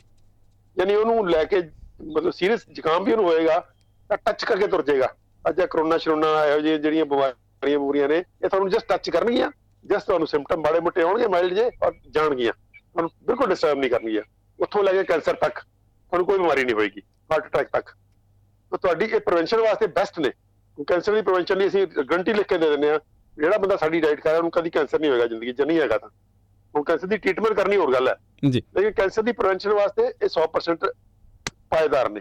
ਜਿਵੇਂ ਅੱਜ ਕੱਲ੍ਹ ਕੈਂਸਰ ਦਾ ਵਰਤਾਰਾ ਇੰਨਾ ਜ਼ਿਆਦਾ ਹੋ ਰਿਹਾ ਸਾਰੇ ਵੈਸਟ ਦੇ ਅੰਦਰ ਵੀ ਹੋ ਰਿਹਾ ਇੰਡੀਆ 'ਚ ਵੀ ਹੋ ਰਿਹਾ। ਜਿਹੜਾ ਬੰਦਾ ਇਹ ਡਾਈਟ ਖਾਂਦਾ ਉਹਨੂੰ ਕਦੀ ਕੈਂਸਰ ਨਹੀਂ ਹੋਏਗਾ। ਹਾਰਟ ਅਟੈਕ ਨਹੀਂ ਹੋਏਗਾ ਕਦੀ। ਅਸੀਂ 3 ਮਹੀਨੇ ਬਾਅਦ ਬੰਦੇ ਨੂੰ ਗਰੰਟੀ ਦੇਣ ਨੂੰ ਤਿਆਰ ਹਾਂ ਵੀ ਤੂੰ ਸਾਡੀ ਡਾਈਟ 3 ਮਹੀਨੇ ਖਾ ਲੈ। 3 ਮਹੀਨੇ ਬਾਅਦ ਤੈਨੂੰ ਕੋਈ ਸਟੈਂਟ ਪਾਉਣ ਦੀ ਲੋੜ ਨਹੀਂ ਤੈਨੂੰ ਕੋਈ ਬਾਈਪਾਸ ਕਰਾਉਣ ਦੀ ਲੋੜ ਨਹੀਂ। ਆਪਣੇ ਆਪ ਬਾਈਪਾਸ ਬਣ ਜਾਏਗਾ। ਓਕੇ ਇਸ ਤਰ੍ਹਾਂ ਜਿਹੜੀ ਇਹ ਡਾਈਟ ਹੈ ਡਾਈਟ ਬਹੁਤ ਸਟਰੋਂਗ ਚੀਜ਼ ਹੁੰਦੀ ਹੈ ਅਸੀਂ ਡਾਈਟ ਨੂੰ ਬਹੁਤ ਅੰਡਰ ਐਸਟੀਮੇਟ ਕਰਦੇ ਹਾਂ। ਉਹ ਡਾਈਟ 2 2.5 ਕਿਲੋ ਖਾਣਾ ਰੋਜ਼ ਦਾ। ਦਵਾਈਆਂ ਖਾਣੀਆਂ ਮਿਲੀਗ੍ਰਾਮਾਂ ਤੇ ਗ੍ਰਾਮਾਂ 'ਚ। ਹਿਸਾਬ ਲਾ ਲਓ ਨਾ ਵੀ ਜਿਹੜਾ 2 2.5 ਕਿਲੋ ਅਗਰ ਖਰਾਬ ਹੈ ਤਾਂ। ਗ੍ਰਾਮਾਂ ਤੇ ਮਿਲੀਗ੍ਰਾਮਾਂ ਵਾਲੀ ਕੀ ਕਰਨਗੀਆਂ? ਤੇ ਜੇ 2 2.5 ਕਿਲੋ ਠੀਕ ਆ ਤਾਂ ਫਿਰ ਮਿਲੀਗ੍ਰਾਮਾਂ ਦੀ ਲੋੜ ਹੀ ਨਹੀਂ ਆ। ਦਵਾਈਆਂ ਦੀ ਲੋੜ ਹੀ ਨਹੀਂ ਪੈਂਦੀ। ਬਿਲਕੁਲ। ਜਿਹੜਾ 2 2.5 ਕਿਲੋ ਰੋਜ਼ ਖਾਣਾ ਸੀ ਉਹ ਠੀਕ ਹੋਣਾ ਚਾਹੀਦਾ। ਉਹ ਇੱਕ ਪਵਿੱਤਰ ਚੀਜ਼ ਹੈ ਉਹ ਅੰਮ੍ਰਿਤ ਹੈ ਜਾਂ ਜ਼ਹਿਰ ਹੈ? ਵਿੱਚ ਵਿਚਾਰ ਅੱਜ ਕੱਲ ਹੈ ਨਹੀਂਗਾ ਹੁਣ। ਜੇ ਤੁਸੀਂ ਅੰਮ੍ਰਿਤ ਖਾ ਰਹੇ ਹੋ ਬਿਮਾਰ ਨਹੀਂ ਹੋਵੋਗੇ ਜੇ ਹੈਗੇ ਹੋ ਬਿਮਾਰ ਤਾਂ ਠੀਕ ਹੋ ਜਾਓਗੇ ਜੇ ਜ਼ਹਿਰ ਖਾ ਰਹੇ ਹੋ ਤਾਂ ਬਿਮਾਰ ਹੋਵੋਗੇ ਹੀ ਹੋਵੋਗੇ। ਅੱਜ ਹੋ ਜਾਓ ਕੱਲ ਹੋ ਜਾਓ ਸਾਲ ਬਾਅਦ ਹੋ ਜਾਓ 4 ਸਾਲ ਬਾਅਦ ਹੋ ਜਾਓ 10 ਸਾਲ ਸਾਲ ਬਾਅਦ ਹੋ ਜਾਓ ਬਿਮਾਰ ਬਿਮਾਰੀ ਪੱਕੀ ਆਏਗੀ ਤਾਂ ਤੁਹਾਡੀ ਉਮਰ ਪੱਕੀ ਘਟੇਗੀ। 10 ਸਾਲ 20 ਸਾਲ 30 ਸਾਲ ਉਮਰ ਘਟ ਜਾਏਗੀ ਚੁੱਪ ਚਪੀਤੇ ਜੇ ਤੁਸੀਂ ਗਲਤ ਖਾ ਰਹੇ ਹੋ ਤਾਂ। ਇਸ ਕਰਕੇ ਰਾਈਟ ਫੂਡ ਜਿਹੜਾ ਹੈ ਸਾਡਾ ਜਿਹਨੂੰ ਕਹਿੰਦੇ ਆ ਆਪਣੇ ਸਰੀਰ ਪ੍ਰਤੀ ਸਾਡਾ ਧਰਮ ਹੈ ਕਿ ਅਸੀਂ ਰਾਈਟ ਫੂਡ ਖਾਈਏ। ਤੇ ਰਾਈਟ ਫੂਡ ਦਾ ਜਿਹੜਾ ਬਹੁਤ ਇੰਪੋਰਟੈਂਟ ਪਾਰਟ ਹੈ ਮਿਲਟਸ ਨੇ ਜੀ। ਅ, ਡਾਕਟਰ ਸਾਹਿਬ ਲਾਸਟ ਸਵਾਲ ਹੋਏਗਾ ਸਾਡੇ ਅੱਜ ਦੇ ਅ, ਸਮੇਂ ਦੇ ਮੁਤਾਬਿਕ ਕਿ ਅ, ਜਿਹੜੀ ਅ, ਕਣਕ ਦਾ ਤੇ ਤੁਸੀਂ ਦੱਸਿਆ ਕਿ ਕਣਕ ਚਲੋ ਆਪਾਂ ਜਿਹੜੇ ਅ, ਬਿਲਕੁਲ ਨਾ ਖਾਣ ਦੇ ਨਾਲੋਂ ਠੀਕ ਹੈ ਤੁਸੀਂ ਕਣਕ ਦੇ ਨਾਲ ਮਿਕਸ ਹੀ ਕਰ ਲਓ। ਅ, ਜਿਹੜਾ ਬੰਦਾ ਸਹੀ ਤਰੀਕੇ ਦੇ ਨਾਲ ਉਸ ਚੀਜ਼ ਨੂੰ ਫੋਲੋ ਕਰਨਾ ਚਾਹੁੰਦਾ ਹੈ, ਕੀ ਦੋ ਮਿਲਟਸ ਇੱਕ ਦਿਨ ਦੇ ਵਿੱਚ ਮਿਕਸ ਕੀਤੇ ਜਾ ਸਕਦੇ ਨੇ ਜਾਂ ਮਲਟੀਪਲ ਮਿਕਸ ਕਰਕੇ ਖਾਦੇ ਜਾ ਸਕਦੇ ਨੇ ਜਾਂ ਕੱਲਾ ਕੱਲਾ ਖਾਣਾ ਹੀ ਬਿਹਤਰ ਆ? ਅ, ਅਗਲਾ ਇਹਦੇ ਨਾਲ ਹੀ ਰਲਦਾ ਸਵਾਲ ਹੈ ਕਿ ਕੀ ਸਾਰੇ ਦਿਨ ਦੇ ਵਿੱਚ ਜੇ ਇੱਕ ਮਿਲਟ ਖਾਦਾ ਤੇ ਸਾਰੇ ਦਿਨ ਦੇ ਵਿੱਚ ਉਹੀ ਖਾਣਾ ਹੈ ਜਾਂ ਸਵੇਰੇ ਸ਼ਾਮੀ ਅਲੱਗ-ਅਲੱਗ ਹੋ ਸਕਦੇ ਨੇ? ਨਹੀਂ ਉਹਦੇ ਚ ਜੋ ਜੀ ਇਹ ਮਿਲਟਸ ਦੇ ਦੋ ਗੁਣ ਨੇ। ਇੱਕ ਤਾਂ ਹੈਗਾ ਫੂਡ ਹੈ ਜੀ। ਭੋਜਨ ਹੈ ਇੱਕ ਹੈਗੀ ਦਵਾਈ। ਇਹ ਦਵਾ ਗੁਣ ਵੀ ਨੇ। ਤਾਂ ਦਵਾ ਗੁਣ ਉਦੋਂ ਚੰਗੇ ਲੱਗਣਗੇ ਜਦੋਂ ਕੱਲਾ ਖਾਵਾਂਗੇ ਕਿਉਂਕਿ ਇੱਕ ਇੱਕ ਮਿੰਟ ਇੱਕ ਦਵਾ ਗੁਣ ਨੇ ਦੂਜੇ 'ਚ ਦੂਜੇ ਦਵਾ ਗੁਣ ਨੇ ਤੀਜੇ ਤੀਜੇ ਦਵਾ ਦਵਾ ਗੁਣ ਨੇ। ਕੋਈ ਤਾਂ ਲਿਵਰ ਫ੍ਰੈਂਡਲੀ ਹੈ ਕੋਈ। ਕਿਡਨੀ ਫ੍ਰੈਂਡਲੀ ਹੈ ਕੋਈ ਨਰਵਸ ਸਿਸਟਮ ਫ੍ਰੈਂਡਲੀ ਹੈ ਕੋਈ ਬਲੱਡ ਫ੍ਰੈਂਡਲੀ ਹੈ ਤਾਂ ਇਸ ਕਰਕੇ ਅਸੀਂ ਪ੍ਰੈਫਰ ਕਰਦੇ ਹਾਂ ਦੋ ਦੋ ਦਿਨ ਖਾਓ। ਓਕੇ ਇੱਕੋ ਮਿਲਟ ਦੋ ਦਿਨ ਖਾ ਕੇ ਫਿਰ ਦੋ ਦਿਨ ਫਿਰ ਦੋ ਦਿਨ ਫਿਰ ਸਾਈਕਲ ਬਣਾ ਲਓ। ਹੈਲਦੀ ਬੰਦੇ ਵਾਸਤੇ। ਜਿਹੜੇ ਬਿਮਾਰੀਆਂ ਵਾਲੇ ਨੂੰ ਥੋੜਾ ਜਿਹਾ ਪੈਟਰਨ ਚੇਂਜ ਕਰ ਦਿੰਦੇ ਆ। ਉਦੋਂ ਉਹਨਾਂ ਦੀ ਡਿਜ਼ੀਜ਼ ਦੇ ਅਕੋਰਡਿੰਗਲੀ ਮਿਲਟ ਵਧਾ ਦਿੰਦੇ ਆ ਕੋਈ ਨਾ ਕੋਈ। ਲੇਕਿਨ ਖਾਣੇ ਪੰਜੇ ਦੇ ਪੰਜੇ ਨੇ। ਪੰਜਾਂ ਦੇ ਦੁਆ ਗੁਣ ਅਲੱਗ-ਅਲੱਗ ਨੇ। ਭੋਜਨ ਗੁਣ ਮਿਲਦੇ ਜੁਲਦੇ ਨੇ ਦੁਆ ਗੁਣ ਅਲੱਗ-ਅਲੱਗ ਨੇ ਇੱਕ ਗੱਲ। ਇਸ ਕਰਕੇ ਇੱਕ ਦਿਨ 'ਚ- ਕੋਸ਼ਿਸ਼ ਕਰੋ ਜੇ ਇਹ ਕੋਈ ਨੁਕਸਾਨ ਨਹੀਂ ਹੋਏਗਾ ਜੇ ਤੁਸੀਂ 2 ਮਿੰਟ ਖਾ ਲਏ ਜਾਂ ਰਲਾ ਕੇ ਖਾ ਲਏ ਮੈਂ ਨਹੀਂ ਕਹਿ ਰਿਹਾ ਇਹਦਾ ਕੋਈ ਨੁਕਸਾਨ ਹੋ ਜਾਏਗਾ। ਜੀ। ਉਹਦੇ ਫਾਇਦੇ ਜਿਹੜੇ ਨੇ ਦਵਾ ਗੁਣ ਨੇ ਉਹ ਨਹੀਂ ਮਿਲਣਗੇ। ਦਵਾ ਗੁਣ ਤਾਂ ਹੀ ਮਿਲਣਗੇ ਜੇ ਤੁਸੀਂ ਇੱਕ ਭੋਜਨ ਖਾਓ ਕਿਉਂਕਿ ਉਹਦੇ ਦਵਾ ਗੁਣ ਅਲੱਗ ਨੇ। ਦੂਜੇ ਮਿਲਟ ਦੇ ਅਲੱਗ ਨੇ। ਤਾਂ ਦਵਾ ਗੁਣ ਨੂੰ ਅਗਰ ਅਗਰ ਅਸੀਂ ਮਿਕਸ ਕਰਕੇ ਖਾਵਾਂਗੇ ਤਾਂ ਦੋਨਾਂ ਦੇ ਦਵਾ ਗੁਣ ਡਿਲੂਟ ਹੋ ਜਾਣਗੇ ਘਟ ਜਾਣਗੇ। ਇਸ ਕਰਕੇ ਦਵਾ ਗੁਣ ਅਗਰ ਪੂਰੇ ਲੈਣੇ ਆ ਤਾਂ ਆਪਾਂ ਨੂੰ ਇੱਕੋ ਹੀ ਤਰ੍ਹਾਂ ਦਾ ਮਿਲਟ ਖਾਣਾ ਚਾਹੀਦਾ। ਦੂਜੀ ਗੱਲ ਜਿਹੜੀ ਕਣਕ ਦੀ ਤੁਸੀਂ ਗੱਲ ਕਰ ਰਹੇ ਸੀ ਨਾ। ਕਣਕ ਦੀ ਇੱਕ ਰੋਟੀ ਖਾਣ ਇੱਕ ਤਰ੍ਹਾਂ ਦੀ ਇੱਕ ਤਰ੍ਹਾਂ ਨਾਲ ਕਣਕ ਖਾਣੀ ਬਹੁਤ ਹੀ ਹੈਲਦੀ ਹੈ ਉਹਨੂੰ ਅਸੀਂ ਕਹਿੰਦੇ ਮਿੱਸੀ ਰੋਟੀ। ਓਕੇ। ਉਹਨੂੰ ਆਮ ਸੱਤਵਿਕ ਰੋਟੀ ਵੀ ਕਿਹਾ ਜਾਂਦਾ ਹੈ। ਸੱਤਵਿਕ ਰੋਟੀ ਦੇ ਨਾਂ ਤੇ ਵੀਡੀਓਜ਼ ਵੀ ਪਈਆਂ ਨੇ। ਹਾਂਜੀ। ਯਾਨੀ ਕੁਝ ਪੱਤੇ ਕੱਟ ਕੇ ਪਾ ਲਓ। ਅਗਰ ਤੁਹਾਡੇ ਕੋਲ ਕੋਈ ਕੋਈ ਆਟਾ ਹੋਰ ਨਹੀਂ ਹੈਗਾ ਕਣਕ ਹੈ ਕਣਕ ਵਿੱਚ ਮੇਥੀ ਪਾ ਲਓ ਪਾਲਕ ਪਾ ਲਓ ਧਨੀਆ ਪਾ ਲਓ ਜਾਂ ਹੋਰ ਕੁਝ ਨਹੀਂ ਹੈਗਾ ਘੀਆ ਕੱਦੂਕਸ ਕਰਕੇ ਪਾ ਲਓ ਪਪੀਤਾ ਕੱਚਾ ਕੱਦੂਕਸ ਕਰਕੇ ਪਾ ਲਓ ਖੀਰਾ ਕੱਦੂਕਸ ਕਰਕੇ ਪਾ ਲਓ ਚੁਕੰਦਰ ਕੱਦੂਕਸ ਕਰਕੇ ਪਾ ਲਓ। ਜੀ। ਉਹਦੇ 'ਚ ਕੋਈ ਨਾ ਕੋਈ ਸਬਜ਼ੀ ਜਾਂ ਪੱਤੇ ਜਿੰਨੇ ਵੀ ਐਡੀਬਲ ਪੱਤੇ ਨੇ ਖਾਣ ਖਾਏ ਜਾ ਸਕਣ ਵਾਲੇ ਪੱਤੇ ਨੇ ਉਹ ਘੱਟੋ ਘੱਟ ਵੀ ਸਾਡੇ ਆਲੇ ਦੁਆਲੇ ਮੇਰੇ ਖਿਆਲ 'ਚ 20 25 ਕਿਸਮ ਦੇ ਪੱਤੇ ਹੁੰਦੇ ਆ ਜਿਹੜੇ ਅਸੀਂ ਖਾ ਸਕਦੇ ਹਾਂ। ਜੀ। ਉਹ ਜਿਹੜੇ ਪੱਤੇ ਨੇ ਉਹ ਐਡੇ ਐਡੇ ਜਿਹਨੂੰ ਕਹਿੰਦੇ ਭਰਪੂਰ ਨੇ ਖੁਰਾਕੀ ਤੱਤਾਂ ਦੇ ਨਾਲ। ਕਿ ਤੁਸੀਂ ਉਹਨੂੰ ਆਟੇ 'ਚ ਗੁੰਨ ਲਓ ਤੇ ਫਿਰ ਉਹਦੀ ਰੋਟੀ ਮਿੱਸੀ ਜਿਵੇਂ ਮਿੱਠੀ ਵਾਲੀ ਰੋਟੀ ਆਪਾਂ ਸਾਰਿਆਂ ਨੂੰ ਪਤਾ ਜੀ। ਕਿੱਦਾਂ ਬਣਾਉਣੇ ਆਪਾਂ? ਮਿੱਸੀ ਮਿੱਸੀ ਰੋਟੀ ਆਟੇ ਦੇ ਵਿੱਚ ਗੁੰਨ ਕੇ। ਉਹ ਬਣਾ ਲਓ। ਤੇ ਜੇ ਦੋ ਤਰ੍ਹਾਂ ਦੇ ਆਟੇ ਹੈਗੇ ਆ ਤਾਂ ਆਟਾ ਫਿਰ ਫਿਰ ਤਾਂ ਮਲਟੀਗ੍ਰੇਨ ਆਟਾ ਹੋ ਹੀ ਗਿਆ। ਮਲਟੀਗ੍ਰੇਨ ਆਟਾ 'ਚ ਪੱਤੇ ਪਾ ਲਏ ਤਾਂ ਇਸ ਕਿਸਮ ਦੇ ਬਹੁਤ ਉਹ ਕਿਸਮ ਦਾ ਉਹਦੇ ਜਿਹੜੇ ਔਗਣ ਨੇ ਬਹੁਤ ਘਟ ਜਾਣਗੇ। ਸੋ ਉਹ ਉਹ- ਉਹ ਉਹ ਮਿੱਸੀ ਰੋਟੀ ਖਾਣ 'ਚ ਵੀ ਬਹੁਤ ਸਵਾਦ ਲੱਗਦੀ ਹੈ ਤੇ ਸਿਹਤ ਵਾਈਜ਼ ਵੀ ਜਿਹੜੀ ਹੈ ਉਹਦੇ ਜਿਹੜੇ ਜਿਹੜੇ ਕਣਕ ਦੇ ਔਗਣ ਨੇ ਬਹੁਤ ਘਟ ਜਾਣਗੇ। ਇਸ ਕਰਕੇ ਜੇਕਰ ਕਣਕ ਦੀ ਰੋਟੀ ਖਾਣੀ ਪਵੇ ਤਾਂ ਮਿੱਸੀ ਖਾ ਲਓ ਮਿੱਸੀ ਬਣਾ ਕੇ। ਜੀ ਬਹੁਤ ਬਹੁਤ ਸ਼ੁਕਰੀਆ ਤੁਹਾਡਾ ਡਾਕਟਰ ਸਾਹਿਬ। ਜਾਂਦੇ ਜਾਂਦੇ ਕੁਝ ਇੱਕ ਸਵਾਲ ਸਾਨੂੰ ਨਾਲ ਦੀ ਨਾਲ ਇਹ ਆ ਰਹੇ ਨੇ ਕਿ ਅ, ਕਿੱਥੇ ਅ, ਆਪਾਂ ਜੇ ਮਿਲਟਸ ਦੀ ਜਿਹੜੀ ਪ੍ਰੋਪਰ ਜਾਣਕਾਰੀ ਆ ਇਹ ਆਪਾਂ ਕਿੱਥੇ ਲੈ ਸਕਦੇ ਹਾਂ? ਯਾਨੀ ਕਿ ਜਿਨ੍ਹਾਂ ਨੂੰ ਬਿਮਾਰੀਆਂ ਨੇ ਯਾਨੀ ਕਿ ਡਾਇਬਟਿਕਸ ਦੇ ਇੱਕ ਦੋ ਆਏ ਨੇ ਮੈਸੇਜ ਸਾਨੂੰ ਅ, ਕਿ ਕਿੱਥੋਂ ਤੁਹਾਡੇ ਨਾਲ ਸੰਪਰਕ ਕਰ ਸਕਦੇ ਨੇ? ਜੇ ਜੇ ਤਾਂ ਉਹਦੀ ਬਹੁਤ ਸਿੰਪਲ ਬਿਮਾਰੀ ਹੈ ਫਿਰ ਤਾਂ ਤੁਸੀਂ ਸੁਣ ਕੇ ਲਾਗੂ ਕਰ ਲਓ ਕੁਝ ਨਹੀਂ ਵੀਡੀਓਜ਼ ਪਈਆਂ ਨੇ ਮੇਰੇ ਪਰਸਨਲ ਨਾਂ ਤੇ ਵੀ ਪਈਆਂ ਨੇ। ਜੀ। ਸਾਡੇ ਖੇਤੀ ਵਿਰਾਸਤ ਮਿਸ਼ਨ ਦੀ ਵੀ ਜਿਹੜੀ YouTube ਚੈਨਲ ਹੈ ਜਾਂ Facebook ਹੈ ਉਹਦੇ ਪਰ ਪਈ ਹੈ ਖੇਤੀ ਵਿਰਾਸਤ ਮਿਸ਼ਨ। ਜੀ। ਕਰਕੇ ਇੱਕ YouTube ਚੈਨਲ ਵੀ ਹੈ ਇੱਕ Facebook ਵੀ ਹੈ ਉਹਦੇ ਤੇ ਰੈਸਪੀਜ਼ ਦੀਆਂ ਐਂਡਲੈਸ ਵੀਡੀਓਜ਼ ਪਈਆਂ ਨੇ। ਮੇਰੇ ਪਰਸਨਲ ਨਾਂ ਤੇ ਖੋਲੋਗੇ ਉਹ ਉਹ ਵੀ ਖੁੱਲ ਜਾਣਗੀਆਂ। ਬਹੁਤ ਸਾਰੇ ਹੋਰ ਚੈਨਲਸ ਹੈਗੇ ਆ ਜਿ- ਜਿਨ੍ਹਾਂ ਦੇ ਨਾਂ ਤੇ ਮਿਲਟ ਦੀਆਂ ਪਈਆਂ ਪਈਆਂ ਨੇ। ਜਦੋਂ ਤੁਸੀਂ ਸਿੰਪਲ ਬਿਮਾਰੀ ਕੋਈ ਇੱਕ ਅੱਧੀ ਹੈ ਤਾਂ ਕੋਈ ਦਿੱਕਤ ਨਹੀਂ ਹੈ ਆਪਣੀ ਦੇਖੋ ਉਹਨੂੰ ਲਾਗੂ ਕਰੋ ਤੇ ਖਾ ਲਓ। ਜੇ ਕੋਈ ਕੰਪਲੈਕਸ ਹੈ ਉਲਝੇ ਹੋਏ ਹੋ ਬਿਮਾਰੀ ਹੈ ਤਾਂ ਫਿਰ ਸਾਡੀ ਸਰਵਿਸ ਦੋ ਤਰ੍ਹਾਂ ਦੀ ਸਰਵਿਸ ਦੇ ਰਹੇ ਅਸੀਂ ਇੱਥੇ। ਇੱਕ ਹੈਗੀ ਹੈ ਸਾਡੀ ਕਲੀਨਿਕਸ ਨੇ nature cure centre cure centre ਹੈ। ਉੱਥੇ ਪਰਸਨਲੀ ਆਉਂਦੇ ਆ ਪੇਸ਼ੈਂਟ ਜੀ। ਹੁਣ ਮੈਂ ਜਾਊਂਗਾ ਸ਼ਾਮ ਤੱਕ ਮੈਂ 40 50 ਮਰੀਜ਼ ਦੇਖਣੇ ਆ ਇੱਥੇ।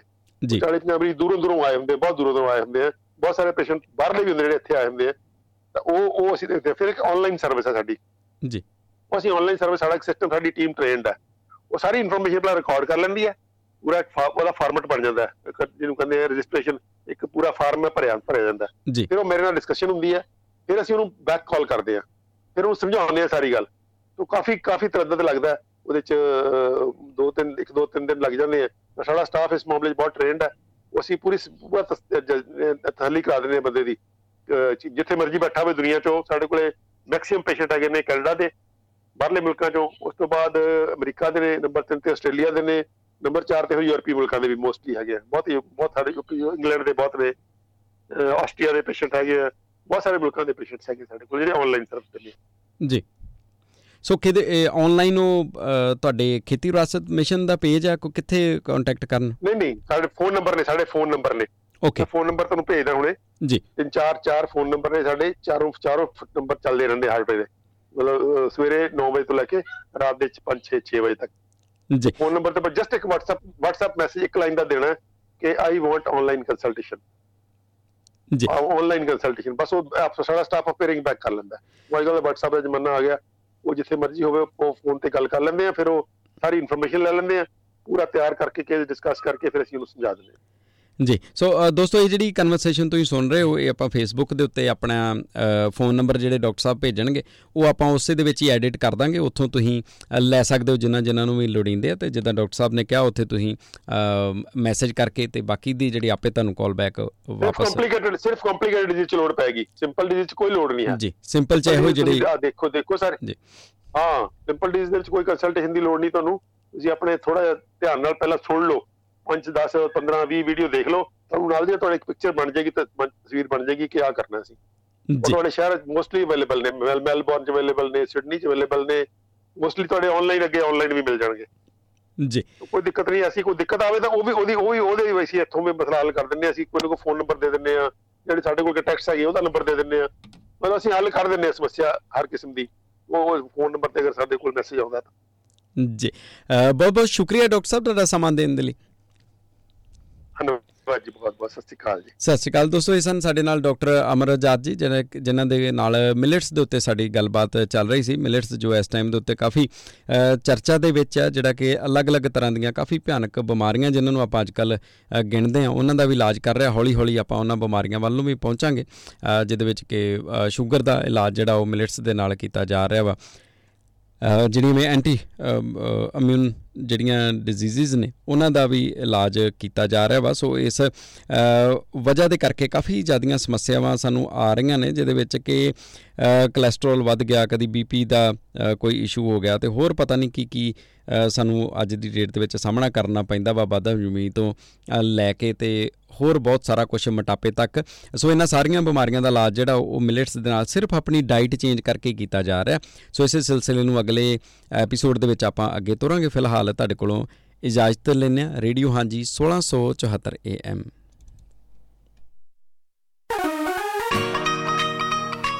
ਹਾਂਜੀ, ਰੇਡੀਓ। ਉਹ ਬਣ ਗਿਆ ਵੱਖਰੀ ਪਛਾਣ। ਹਾਂਜੀ, ਰੇਡੀਓ।